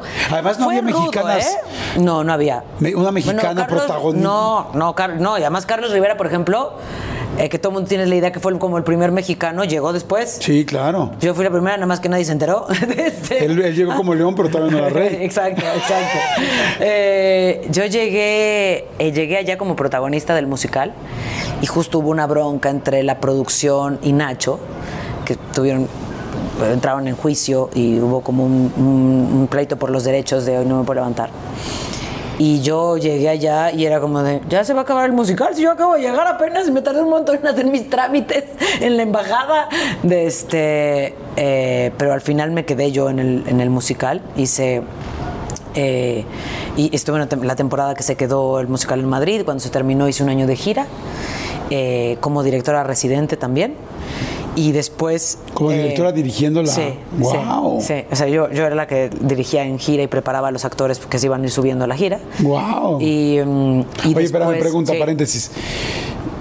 Si aquí cuando llegas de Hermosillo a México hay problemas y de México a Hermosillo a veces se complican las cosas, ¿cómo es llegar como protagonista a España una mexicana? Claro, todo el mundo decía, "Ay, se está tirando Nacho y por eso se la trajeron. La verdad, ¿no? O sea, la verdad es que la gente pensaba que eh, algo debe suceder con esta señora. Después me acuerdo que tengo, tengo una amiga hasta la fecha eh, que siempre decía, todos nos preguntábamos eso, ¿qué tenías como de especial? ¿No? O sea, ¿o ¿qué, o qué era? ¿Por qué te Sí, habían traído a ti? Eh, y después decía, y después empezamos a ver que llegabas dos horas antes al teatro y que calentabas y que te maquillabas y que hacías y que no se te olvidaba una sola cosa y que no faltabas a tus funciones cuando estuvieras enferma y, y, y más allá del talento que pudieras tener o no, eras alguien que estaba a full. ¿No? Y que estaba entregada completamente a lo que iba a hacer. Y entonces decidimos que ya no te veas tirado a Nacho Cano y que seguramente estabas aquí. qué lindo eso. eras. Pero además fue, Qué cosa fue un proceso, sí, fue un proceso rudo porque se repitió varias veces. Después de terminar la gira, se hace en Barcelona eh, un nuevo montaje de Hoy No Me Puedo Levantar y me piden que yo lo dirija. Y con gente nueva. Ya no estaban los de la gira que me conocían, ya no había nadie. Entonces era un elenco catalán. Muchos eran más grandes que yo de edad. Eran catalanes, ¿no? Yo era una en- mexicanita. la obra era en español. En español, sí. Eh, pero era mexicanita, mujer de 27 años y yo tenía que dirigir ese monstruo, ¿no? Y ya no estaba Nacho Cano. Entonces, siempre, siempre sentí que yo había que demostrar que Claro. por qué me tenían ahí, ¿no? Hasta que llegó el momento en que dije, yo la verdad es que ya hice cuatro años, hoy no me puedo levantar. Yo creo estuvo. que ya, ya estuvo bueno, quiero hacer otras cosas, ¿no? Y ya me, me ¿Te enamoraste en España o no? Sí, sí, me enamoré. Y en algún momento pensaste, yo creo que me voy a quedar aquí, voy a Ah, hacer mi sí, vida y, sí. y mis hijos van a venir vestidos de smoke, Sí. españolito. Más allá de eso, cuando yo llegué, yo te contaba que yo nunca fui fiestera porque siempre fui como muy adultito y como muy responsable, y entonces nunca viví como la fiesta. Cuando yo llegué a España dije, ahora es la mía, aquí nadie me conoce, me voy a desmadrar. Y como al mes de estar saliendo y así en fiesta, dije, en la madre, ya vivo aquí, ya me conocen, ahora vivo aquí, en la madre. ya no puedo ser el desmadre que, que uno piensa que puede ser como cuando te vas de vacaciones Ajá. a un lado. Ajá. ¿no? Y entonces, pues nada, de este, otra vez a trabajar, este, es- ese ha sido, la verdad es que de alguna manera mi karma, pero también, pues lo que me da estructura en la vida. Claro. ¿Para qué? Lo Sí, a no? regresarle y punto. Sí. Oye, ¿y cómo aparece este El Señor de los Cielos y Mónica Robles? Porque eso fue pues, una locura, a tal grado que tuviste que pararlo y empezar a hacer otros papeles, Sí. porque si no. Sí, ahí me va a quedar Te ibas a siempre. quedar como gente que se queda toda la vida en un personaje Sí, y que tienes que salir de ahí porque era tan cabrón el personaje, Sí. tan cabrón, tan fuerte, tan querido. O sea, es, es difícil un antagonista. eh, bueno, sí, una persona, pues que es el, ¿cómo se dice? El villano Sí, sí, sí, sí, sí. tan querido. Sí. Y porque más todas las mujeres querían ser Mónica Robles. Mónica Robles, Sí, ¿no? Yo también. yo también, la verdad. Salud, no, Eh, está, sí, salud está precioso. ¿Cómo Eh, llegó? Yo regreso y hago todavía unas novelas en, en Televisa. Eh, pero te digo, no pasaba de ser la mejor amiga, la hermana del protagonista. Y entonces un día me llaman para un casting y yo leo el casting de Mónica Robles y digo, este es mi tren. Este es mi tren. Me preparé ese casting como que nunca me he preparado nada. En el, era, le hacen una entrevista al personaje y ella de repente sacaba un arma. Pues no me fui a conseguir un arma, no de verdad, pero me fui a conseguir un amigo que tenía un arma de balines que me la prestó.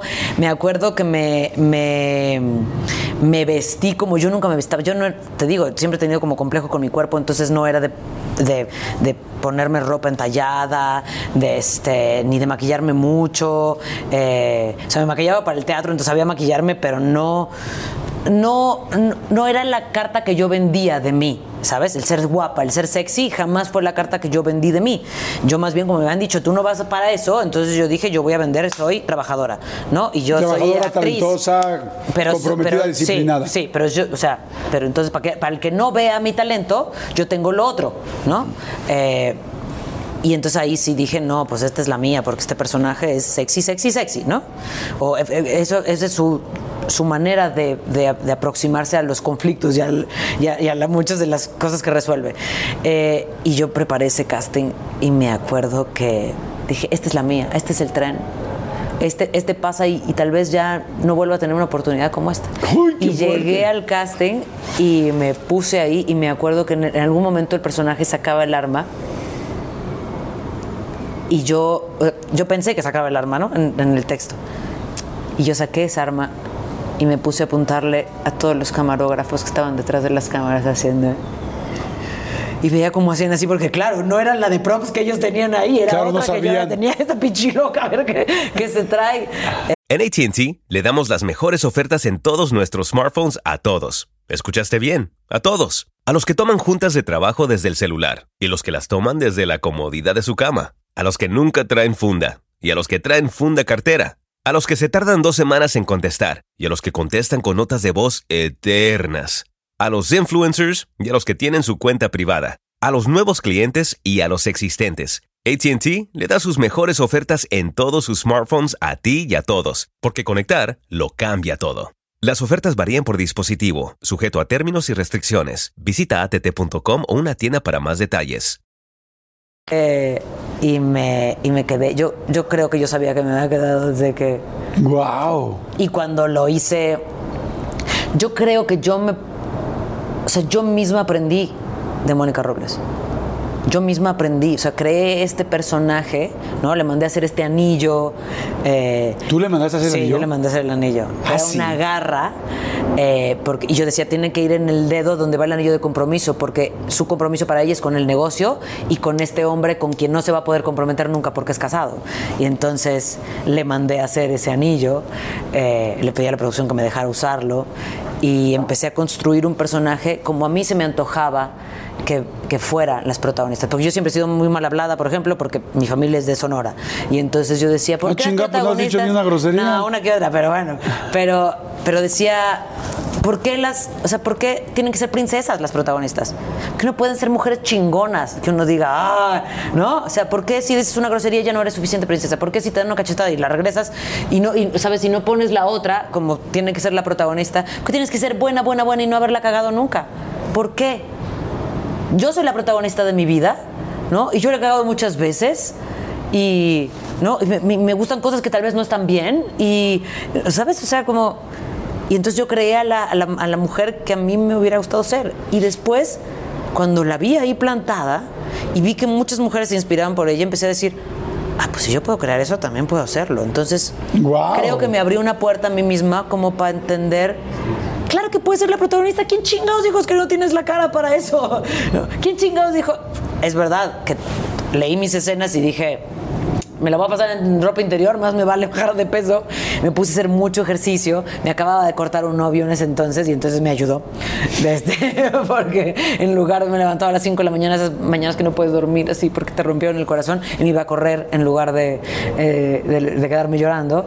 Y entonces, claro, de ahí como el ave fénix, o sea, ahí ahí encontré como mi verdadera potencia y mi verdadera como mi verdadera voz que no era la voz dulce de todas las princesas que yo había escuchado de todas las protagonistas de las películas que había visto. Es la mía la guardientosa la, la rara la desproporcionada porque es demasiado alta pero sí tiene mucha cadera pero no o sea la que soy yo muy imperfecta pero pero muy chingona también ¿no? Pero fíjate qué chingón. Acaba de decir la que soy yo, porque cuando empezaste a ser la que eres tú, es la que todo el mundo se enamoró.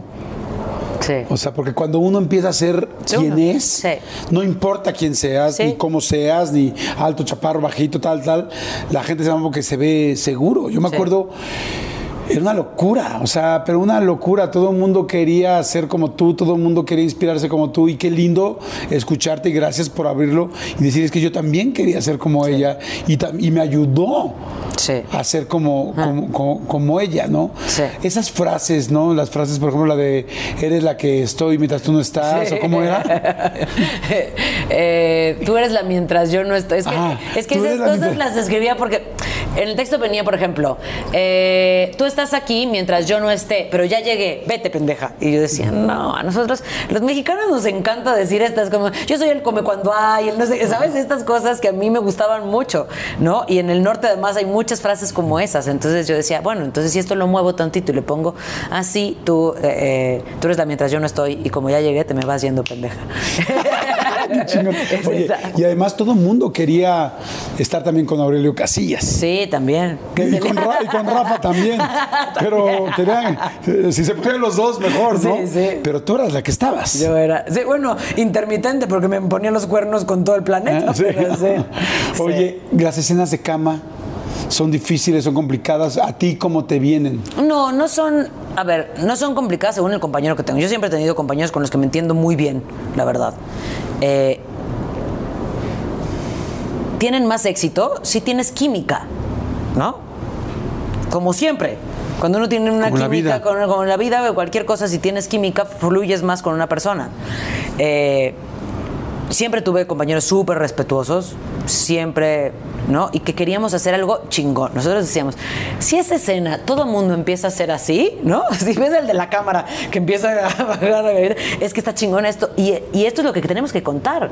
O sea, Rafi y yo nos sentamos y decíamos, o sea, estos no son, o sea, no son los señores que tienen dos hijos y que fueron eh, a trabajar. y- no, estos dos tipos son brutales, son pasionales, viven su vida al límite. Así tiene que ser el amor que tengan. Y, y nosotros, la verdad, desde el, desde el principio, platicábamos y decíamos, esto es como un Romeo y Julieta.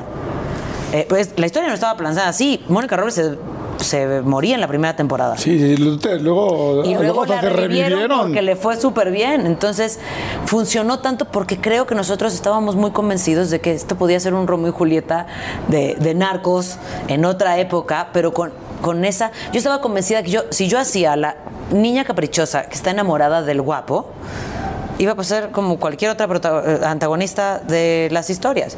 Pero yo hice una mujer que estaba perdidamente enamorada de él, de verdad estaba enamorada de él y hubiera dado la vida por él. Y ¿Cómo se hace eso? Llegas y lo ves fuera del set, ¿no? Vienes de tu novio, tal, tu vida, tu café de Starbucks, no sé, y entras y lo ves y dices, yo lo amo, estoy perdida. No, ¿Cómo, cómo- es- eso es trabajo antes. Uy, yo no sé, yo te enseñara mis libretos. O sea, yo la verdad es que trabajo mucho tiempo en mi casa. O sea, esos cigarros que me fumo, me echaba dos, tres horas. No, ¿de dónde viene ella? ¿Por qué tiene, por qué está tan agarrada con él? Eh, ¿Qué le falta a ella? ¿No? Que hace que, que él sea tan importante. ¿Qué le recuerda a ella de ella, o sea, de ella misma? ¿No? ¿En qué se espejean? ¿En qué son parecidos y por eso chocan? Eh, construyes todo eso y entonces construyes una historia de amor también. Oye, y cuando van a tener una escena de cama y dicen, vamos a hacer a cabrona, tal, no somos los dos papás y mamás que vienen a encontrarse en un motel en Tlalpan, sino somos dos güeyes intempestivos, este, se planea, es, tócame aquí, agárrame acá, este, jálame. No, ¿Cómo? a ver, en ese entonces, ahorita ya la verdad es que prendes cualquier serie y es como de, ay, ay, ya hasta yo me espanto de, ay, la madre, ¿por qué le tengo que ver el pezón a todo el mundo? ¿Por qué le tengo que ver? No, o sea- que a mí no me ha molestado eso, qué chistoso. No, a mí, o sea, a mí me pasa porque yo crecí con una tele, pero tú también, con una tele en donde van a hacer el amor, hacían así y se caían en la cama y tú ya no los veías y ya Ah, hicieron el y amor. se va a la cama, ¿no? Pero no había ni, o sea, pero ni se rozaban. O sea, yo crecí con esa tele, claro, esta tele de ahora es como de la entiendo a veces y de repente es como de, ah, no, no, no necesito tanto como para pensar, preferiría que fuera más bonito a que fuera tan gráfico, ¿no? Porque hay otros canales para eso, pero, pero la verdad es que en ese entonces, cuando hacíamos las escenas, eh, se sabía que se podía, ¿sabes? Hay partes que se pueden tocar, hay partes que no, no, o sea, las piernas puedes tocar, eh, no, no tocas los senos, no tocas los genitales, la verdad, nunca, Eh, pero todo lo demás es esto, y, hace- y, y mucho tiene que ver lo que toma la cámara, ¿no? Lo que toma la cámara y la cara que uno hace. O sea, hay escenas de Rafa y mías en que él hacía, y entonces él le mete la mano, ¿no? Abajo del vestido. Y, y no se veía nunca que me metía la mano abajo del vestido. Todo estaba aquí y yo hacía todos los movimientos, pero el público decía, claro que metió la mano, ¿sabes? O sea, ellos solo veían la insinuación. Hoy en día la televisión es mucho más gráfica, pero en ese entonces uno sabía... Pero fíjate, ahí está el resultado de todo lo que contabas, ¿no? Desde la universidad, no ser fiestera, tal, o sea, es, ese enfoque, enfoque, enfoque, enfoque, enfoque.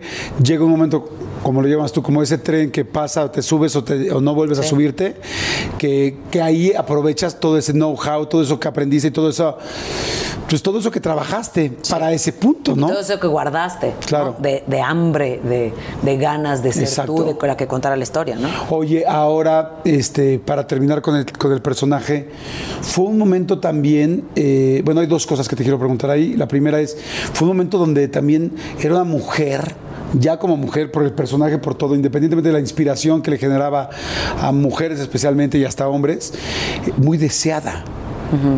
O sea, muy desuada de- de- físicamente. ¿Cómo te iba cuando salías a la calle? ¿Cómo tal? Se te acercaba la gente, tal, te decía, este, así como de, "Oh". Se me acercaba, o sea, lo que pasaba, por ejemplo, es que los hombres les imponía muchísimo. Ajá. Porque sí, era una mujer muy, como, muy deseable, pero muy cabrona también. Y entonces cualquiera estaba, le- te juro que la gente estaba esperando que en cualquier momento les pegara un golpe o les pegara un grito. Y yo decía, no, si yo soy bien dulce. Había gente que me paraba en la calle y me decía, dime pendeja. Y yo, así, te grababa un- uno así y, y hazme así con tu pistola y me dices, dime pendeja, por favor, dime pendeja. Y yo así de, eso, ni en pedo, ni en pedo. Eh, o sea, la gente se volcaba mucho, pero le- les imponía. O sea, era raro que la gente como que, ah, ¿sabes? O que los hombres se me acercaran. No, más bien era como que yo imponía demasiado y era como de, la vieja. A la, a la fecha la gente me escribe, pero si Aurelio Castilla sí te deja salir así, de este, o sea, tuve un hijo y la gente así de, ¿y qué dice Aurelio? Ya lo vio. Y yo digo como que, ok, bueno, nunca, nunca me lo voy a quitar de encima. Es como a mí que me salgo a la calle y me dicen, este, o oh, digo yo, yo, sí, fue hace 20 años. Sí, pero para mí digo, la verdad es que es un punto que siempre digo, qué, qué emoción Claro. haber hecho eso y haber como roto la, la misma idea que yo tenía de mí misma y que Claro. tenían las que se tenía de las mujeres en la televisión, porque a partir de entonces no digo que yo haya sido el parteaguas, pero, pero creo que fui eh, de alguna manera este personaje fue de los que empezaron a hacer que las mujeres pudieran ser mucho más complejas en la televisión. Claro. ¿no? Que no tuvieran que ser perfectitas y que princesas para, para ser la protagonista. ¿Tenías novio en ese momento?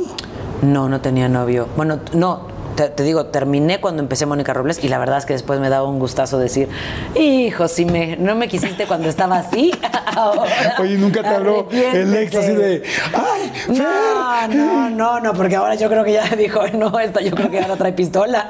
Oye, y Este, eh, subió el nivel, ya independientemente de lo que platicamos de algo más serio, pero subió el nivel de, de propuestas de ligue o al contrario, era como, No. "Uy, la veo, me, me impone ahora más que antes. Sí, no, no tuve. Salí con algunas personas, pero, na- o sea, no, la verdad es que. Y al tercer año conocí a Eric. Ok.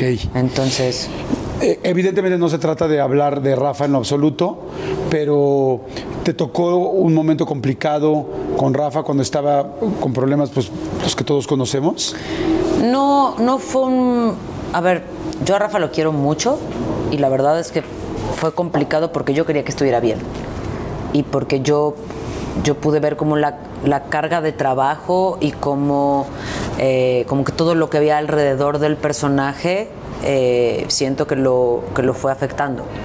Eh, y yo lo he querido siempre mucho. Y yo veía cuando El Señor de los Cielos empezó, Rafael era el primero que llegaba ahí y que traía, se sabía sus textos y que, y que estaba full. Y siento que, eh, que el problema que tuvo se lo fue comiendo, ¿no? Y que yo no encontraba de repente ya en sus ojos al como al amigo y al cómplice en escena que tuve muchos años. Yo trabajé cinco años pegada a Rafa y, Sí, y pues era mi amigo y era alguien a quien quiero y alguien, los dos veníamos de Hermosillo, entonces teníamos como muchas cosas en, en común eh, y yo sé que él me quiere mucho también. Entonces, pues me dolió ver que mi amigo no estaba bien. Claro. Eso, ¿no? Yo llevo, hemos platicado desde hace mucho tiempo el poder eh, comentar y sentarnos y platicar con él y será un momento para mí muy importante porque también lo, lo admiro mucho y más porque de repente como es esos programas o estas series que llegan a ser tan famosas, pues es muy difícil. Dicen que, dicen que el cerebro del ser humano está preparado para todo, incluso para la muerte de un hijo, pero no para la fama y no para Un éxito así para un éxito brutal. así es, es, es difícil, Sí. ¿no? Y, y- y entiendo muy bien que no es sencillo. Oye, después eh, me encantó cómo te desmarcaste, te felicito porque no está fácil. Este, y hacer tantas películas distintas y comedias románticas, de repente te ven todas las comedias románticas y luego te ven las series y luego cuando vi Monarca me fascinó que Monarca me quito el sombrero para toda la gente que haya trabajado en Monarca. Yo también. Los adoro, mis respetos, como los admiro. No los conozco y los admiro muchísimo a todos, desde la primera maquillista, Son la gente de utilería, sí. hasta el- evidentemente los actores y el director y el director. ¿no? Sí. Porque digo qué cosas. Y, y ha seguido creciendo mucho tu carrera y eso se me hace, in- eh, no increíble, se me hace merecido, me da mucho gusto. Sé que ahora estás haciendo una obra de teatro muy importante y que, Muy. y que estás completamente clara que es una más Sí. de esas etapas de tu vida, Sí. ¿no? Creo Cuéntame. que es una obra muy poderosa. Esta obra me da el flechazo a mí porque quien la escribe y quien la dirige es Alan Estrada, que era mi protagonista, en Hoy no me- que mi protagonista, mi Mario, en Hoy no me puedo levantar, que todo el mundo lo recuerda como, como Mario. Eh, y, y Alan escribe esta obra, Janet Chao hace la música junto con Vince Miranda y, y Salvador Suárez, y hacen esta obra que habla del amor que habla del amor desde diferentes perspectivas, pero que es, es un musical, pero nosotros no cantamos. Es una cosa, es un, es un híbrido de espectáculo que tiene una potencia que yo hace muchos años que no me encontraba encima de un escenario tan convencida que lo quería contar. Mira que para mí, ahora teniendo a Liam, era muy fuerte decidir regresar al ruedo con tantas horas como se tienen que ensayar en una obra de teatro. Pensar en dejar a mi chiquito y decir, "Mm". Pero creía que era tan importante contar esto, no solamente para mi carrera y, y porque Alan fuera mi amigo, sino para la gente que lo ve. Llevamos eh, ya un, un par de semanas de, de haber estrenado y siento que cura. Es una, una obra que habla acerca de, de la gratitud que hay que tener acerca con el amor. Es una, es una historia padrísima. Hay un narrador que es el amor personificado por César Enríquez que llega a una sala de estudio de, un- de músicos y cantantes, eh, porque esto es un, hom- un homenaje de alguna manera a estos músicos que han hecho la música con el soundtrack con el que todos nos hemos enamorado, desenamorado, llorado en la boda, de este, bailado, eh, y les empieza a contar una historia de él y ella para que ellos se inspiren y sigan componiendo música.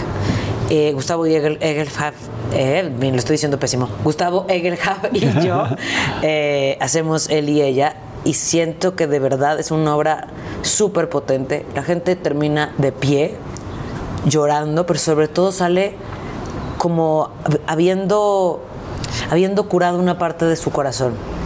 Y, y siento que esto tiene que ver con, todo, con todos esos años de yo querer decir algo y querer que de alguna manera el corazón de la gente se curara también, ¿no? Hacer proyectos que, que toquen a la gente y la modifiquen, porque creo que el arte tendría que hacer eso. Claro. ¿no? Modificarnos y, y- y abrir la conversación sobre cosas que, ¿qué más podemos hablar en este mundo que no sea de amor, ¿no? Claro. Eh, del amor a nosotros mismos, de las relaciones, de cómo eh, le entramos a una relación. Entonces, bueno, eso, pero más eh, siento que es un, que es un proyecto súper potente y en el que me siento más que todo agradecida de poder participar. Pues yo creo que es un buen momento para que la gente, digo, aunque evidentemente esta entrevista la van a seguir viendo durante mucho más tiempo, pero que si están en este momento eh, Sí. donde está la obra en cartelera, que la vayan a ver, ¿no? Se llama Siete veces Adiós. Está en el Teatro Ramiro Jiménez, eh, lunes, sábado, no, lunes, ándale. Viernes, sábado y domingo, eh, por una corta temporada, pero esperemos que, que se alargue con, eh, con el favor del público y, y la verdad muy contenta de poder compartir, seguir compartiendo con el público así, en vivo, que también ya necesitamos un apapacho, ¿no? Después de tantos meses solitos de repente en Claro. casa, de repente se necesita. Oye, y hablando de amor, cuéntame cómo empezó esta historia de amor con Eric. Eh, Eric me vio la primera vez en el teatro. Nos conocimos saliendo de una obra de teatro que yo hacía con Juan Ríos que se llamaba Password en, en La Condesa. Eh, él siempre dice, y por eso lo voy a repetir, que cuando me vio dijo, wow, ¿quién es esa mujer? Y yo me bajé del escenario y dije, hola, ¿qué tal? Y para eso sirve el cigarro, ¿ves? Fui y le dije, ¿tienes fuego? Lo vi fumando y dije, ¿me encenderías el cigarro? La verdad es que me gustó mucho y, mm, y me cayó muy bien. Tuvimos una pequeña plática, pero él tenía un- una novia. Y entonces yo me ¿Tú enteré que sabías en ese momento que tenía novia No, no, no? no. Empezamos a platicar, no sé qué. Y luego yo le dije a mi amigo, oye, eh, ay, este me gusta para mí. Y me dijo, sí, tie- tiene novia. Y yo dije, ah, corre, no, ya no quiero yo, ya no quiero meterme en problemas. Seis meses después nos encontramos en una obra de teatro, nuevamente, o sea que el teatro siempre ha marcado nuestra vida, eh, en que estábamos los dos de público. Nos vimos, nos encontramos. Yo fui y dije, ay, yo creo que hubo onda con este chavo. Se me acercó y me hizo, ¿qué onda? ¿Cómo estás? Qué gusto verte, ¿eh? Y yo así como de, ¿neta? ¡Y mi cigarro! Neta, así como de, eso fue todo. Él dice que se puso tan nervioso que, que, él- que a él no le pasaba que se ponía tan nervioso. Y que se puso tan nervioso que no haya halló que decirme y por eso se fue. Y yo más bien dije como que, ah, bueno, X. Bueno, no, no le, no le gusté, no, no hay onda. Y un año después de conocernos, eh, una amiga en común como que nos juntó y dijo, "Ay, vamos a una filmación, está Erika haciendo un personaje, vamos como que vamos pasando, y yo, es el centro y son las nueve de la noche, está medio cabrón que vayamos pasando por aquí. Eh, pero lo hicimos y pasamos y lo saludamos y a partir de Ay, entonces venimos me aquí de pidió- Café Tacuba, Sí, sí, estábamos sí. cenando. Y, y entonces empezamos, a partir de entonces empezamos a salir y es lo mejor que me ha pasado ese hombre. O sea, todo el mundo siempre me dice, sí, tú seguramente para él, ¿no? Porque, y yo digo, sí, yo también estoy bien chingona, pero él es un hombre de los que ya no hay. O sea, es, es un caballero, pero es un hombre sensible, pero es un hombre al que admiro, pero es un hombre eh, inteligente, pero es un tipo con el que, eh, que me ha dado certeza, que me ha dado estabilidad en la vida, que me ha hecho florecer. eh, y no me puedo imaginar como mejor persona como para tener un hijo con él. Yo, yo la verdad es que siempre lo he dicho, yo no me imaginaba con hijos. Nunca fue un plan que yo tuviera en mi vida, ni era algo que yo persiguiera, nunca me lo imaginé siquiera. y yo sabía que era algo muy importante para él. Entonces no estaba yo forzada, pero yo dije, bueno, vamos a ver si funciona y si funciona, ¿no? Ya, ya, ya está más allá, ya, ya no es designio mío, ya no, ¿no? Y nos pegó a la primera, o sea, que tú dirás. este, y, y estamos pasando el mejor momento de nuestra vida, ¿no? Este, con, con Liam y aprendiendo de él y aprendiendo a ser papás. Ha sido muy cabrón, muy cabrón, así yo no creo que haya nada cosa más difícil como persona y como pareja que tener un hijo. Te reta, te confronta, te saca demonios que no pensabas que tenías, te saca miedos que no pensabas que tenías. Pero cuando lo veo y cuando nos veo a los tres, digo, todo vale la pena, todo lo volvería a hacer para que este niño estuviera aquí y para que fuera con él. Me encantó lo que dijiste, me hace florecer. ¿Cómo? La gente que más me conoce siempre me ha dicho, eh, tú invertías muchísimo de tu energía cuando tenías una relación en, en que el otro te amara y en, y en estar para el otro, que nunca estabas para ti. Toda esa energía que invertías nunca la invertías en ti. Y cuando te encuentras alguien con quien, a quien no tienes que estar persiguiendo, que es alguien que tiene la certeza y tiene el compromiso de estar contigo y te lo hace sentir. Empezaste toda esa energía que ponías en celar a alguien. ¿Dónde en, está? En dónde está, me siento insegura, no sé qué. Lo empezaste a invertir en ti. Y entonces empezaron a salir todas las cosas maravillosas que tú eres, ¿no? A partir, a partir de que alguien te haya sembrado en un buen lugar, ¿no? Entonces, yo creo que eso me pasa con Eric. Y, o sea, y en, en todos los sentidos, ¿sabes? Ahora, por ejemplo, que estoy en el teatro, eh, nosotros decidimos que los dos íbamos a dividirnos el tiempo para que Liam estuviera con uno de los dos todo el tiempo. Eh, entonces, cuando uno trabaja, el otro se queda en casa. Y yo ahora empecé este proceso del teatro que me ilusionaba como pocas cosas en la vida. Y, y Eric está en casa cuidando a Liam mientras yo estoy aquí, ¿no? Entonces digo, un hombre así de comprometido conmigo, con su familia y también con mi sueño, ¿no? Con que yo sea feliz y con que yo pueda seguir haciendo lo que más me gusta. Al principio dijiste que eras una persona eh, que, que era mucho de trabajar tus cosas, eh, ir por tus objetivos. Eh, eso le pega al principio, eso le pega a veces a la pareja. Sí. ¿Le pegó en algún momento al principio de la relación contigo y Eric? Nunca le pegó, pero es verdad que yo siempre tendré que, no disculparme con él, porque eso es también quién soy. Pero durante los primeros años, o sea, era de, no podemos ir a cenar porque yo estoy a dieta, porque mañana tengo fotos, eh, porque tengo esto, no, es que no podemos irnos de viaje porque yo tengo esta gira que me tengo que ir a hacer y después ya agarré un proyecto de teatro, o sea, yo, yo en ese momento empecé a sentir que si yo no veía por mí, nadie más lo iba a hacer y que ya me había subido al tren, o sea que ahora el viaje a donde sea, ¿no? Era como de, tengo que aprovechar, yo nunca fui la que conté la historia y ahora por primera vez me mandan películas para que yo las protagonice, me mandan cosas para que yo las cuente, por supuesto que lo voy a hacer. Entonces, eh, la verdad es que fue, Eric fue muy paciente y como muy sabio en, en decir, tú necesitas también terminar de construir lo que tú quieres construir para que podamos empezar a construir juntos. Y me esperó y me acompañó y me tomó de la mano y, y- y estuvo ahí mientras yo no podía dormir porque tenía que en tres horas agarrar un avión eh, y, y- y me apoyó, y, y- pero veía mis escenas, pero me ayudaba preparando los personajes, o sea, estuvo ahí todo el tiempo. Entonces, imagínate. ¿Y en ese tiempo nunca han terminado? No. Ay, no. Ay, cállate. cállate. No, justo, justo ahora este, que estoy en Siete veces a Dios, que ha- habla de una crisis de pareja de los siete años, el otro día le decía, ya libramos, ¿eh? ya casi cumplimos ocho, ya libramos. Pero no, no, la verdad es que siempre que hemos discutido, que siempre que no tenemos, ¿no? Porque es lo más normal, ¿no? Claro. Eh, siempre lo hemos hecho de una manera como muy respetuosa, como muy sabiendo que hay límites que uno cruza y ya después no puede regresar. Entonces siempre tratamos de ser como muy respetuosos con el otro, de comunicarnos mucho. Eh, y no, no, la verdad es que yo, yo sí espero que sea toda la vida, y, pero sobre todo espero todos los días levantarme, que nos veamos y que digamos, hoy todavía quieres, sí, todavía quiero. Y que sigamos construyendo así hasta que seamos viejitos.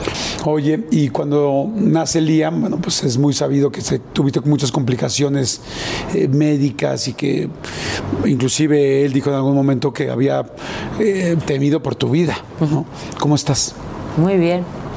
Muy, estoy enormemente agradecida de estar viva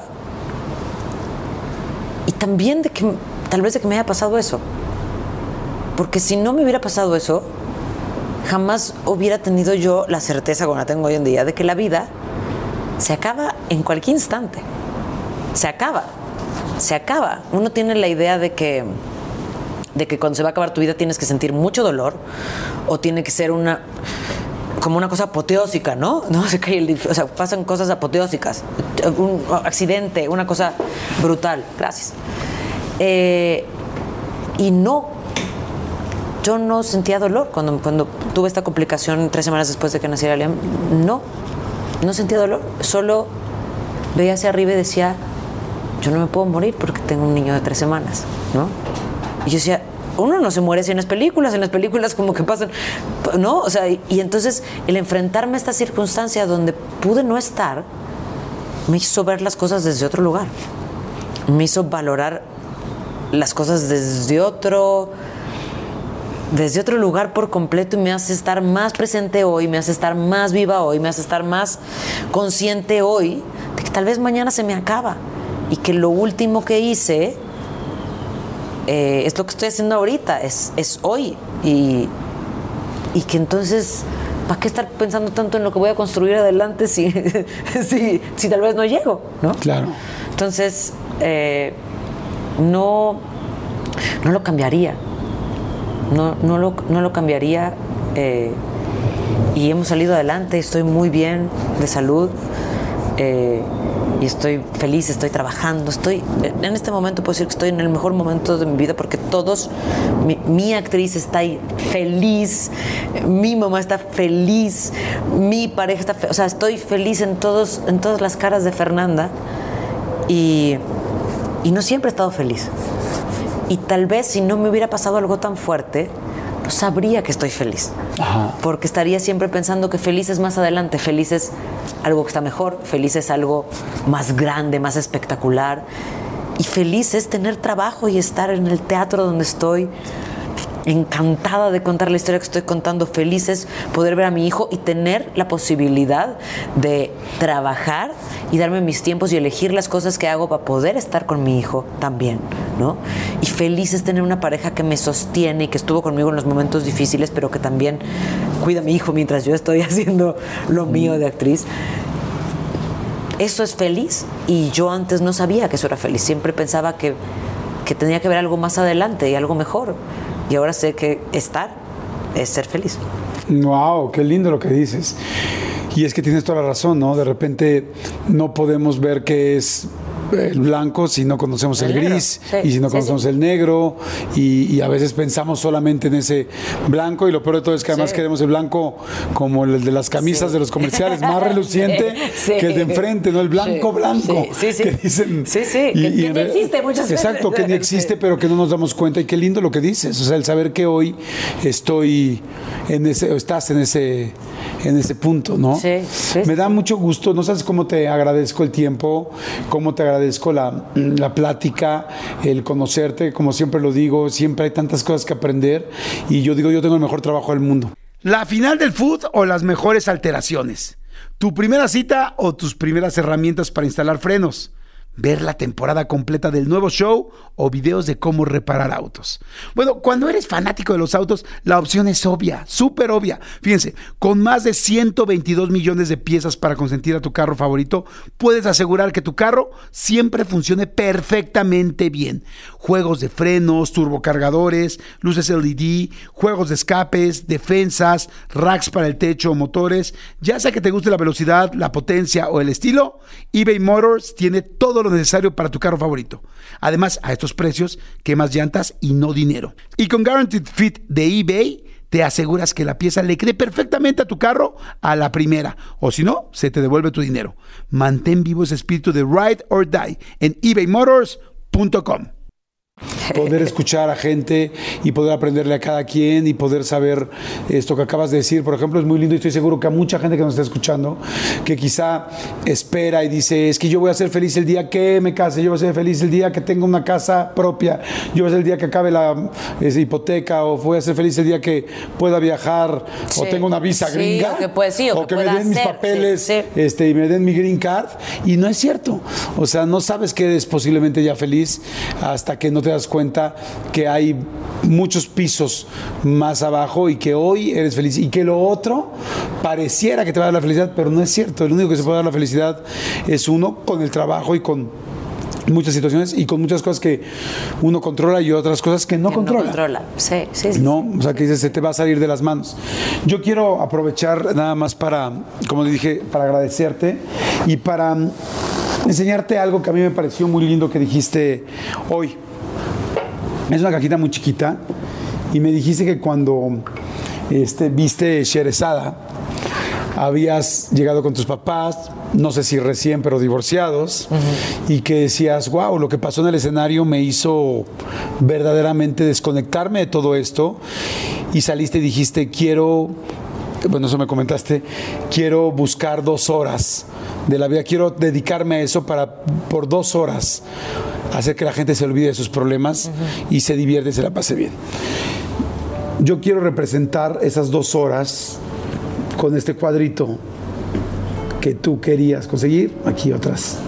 Tú querías eh, dedicarte a esto, trabajar en esto para poder dar a la gente dos horas de tranquilidad y que se olvidaran de sus problemas.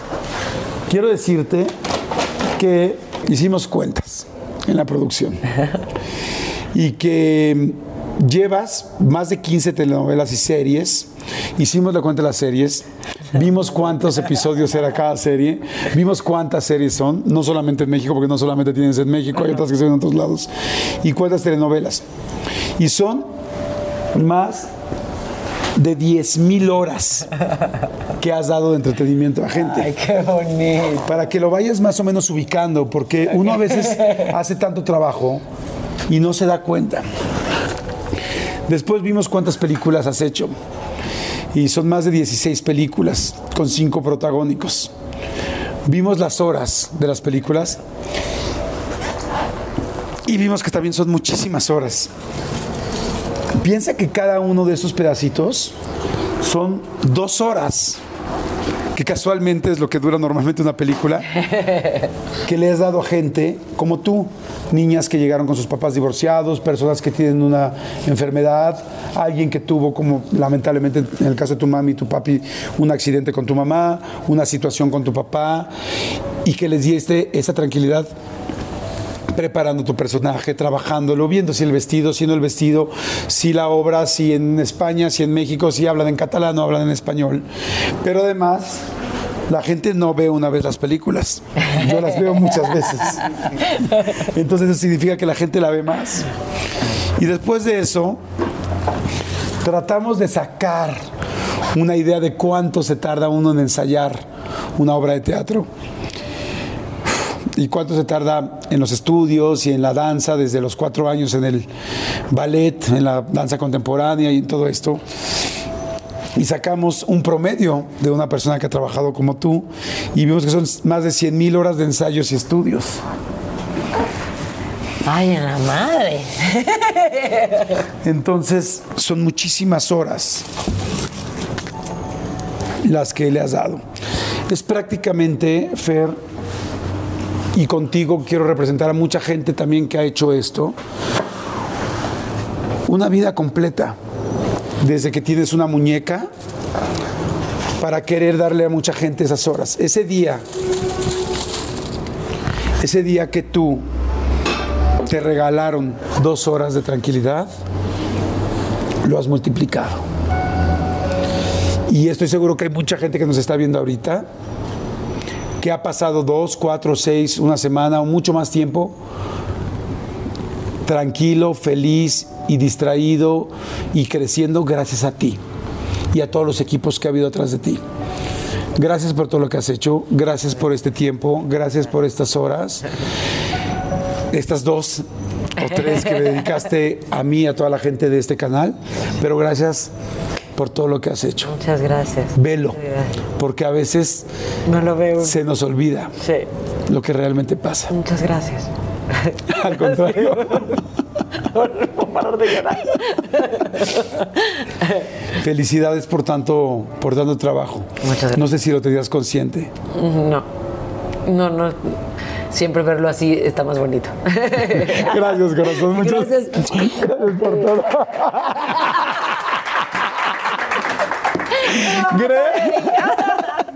Gracias a todos, como siempre. Si les gustó la entrevista, por favor, denle like, suscríbanse.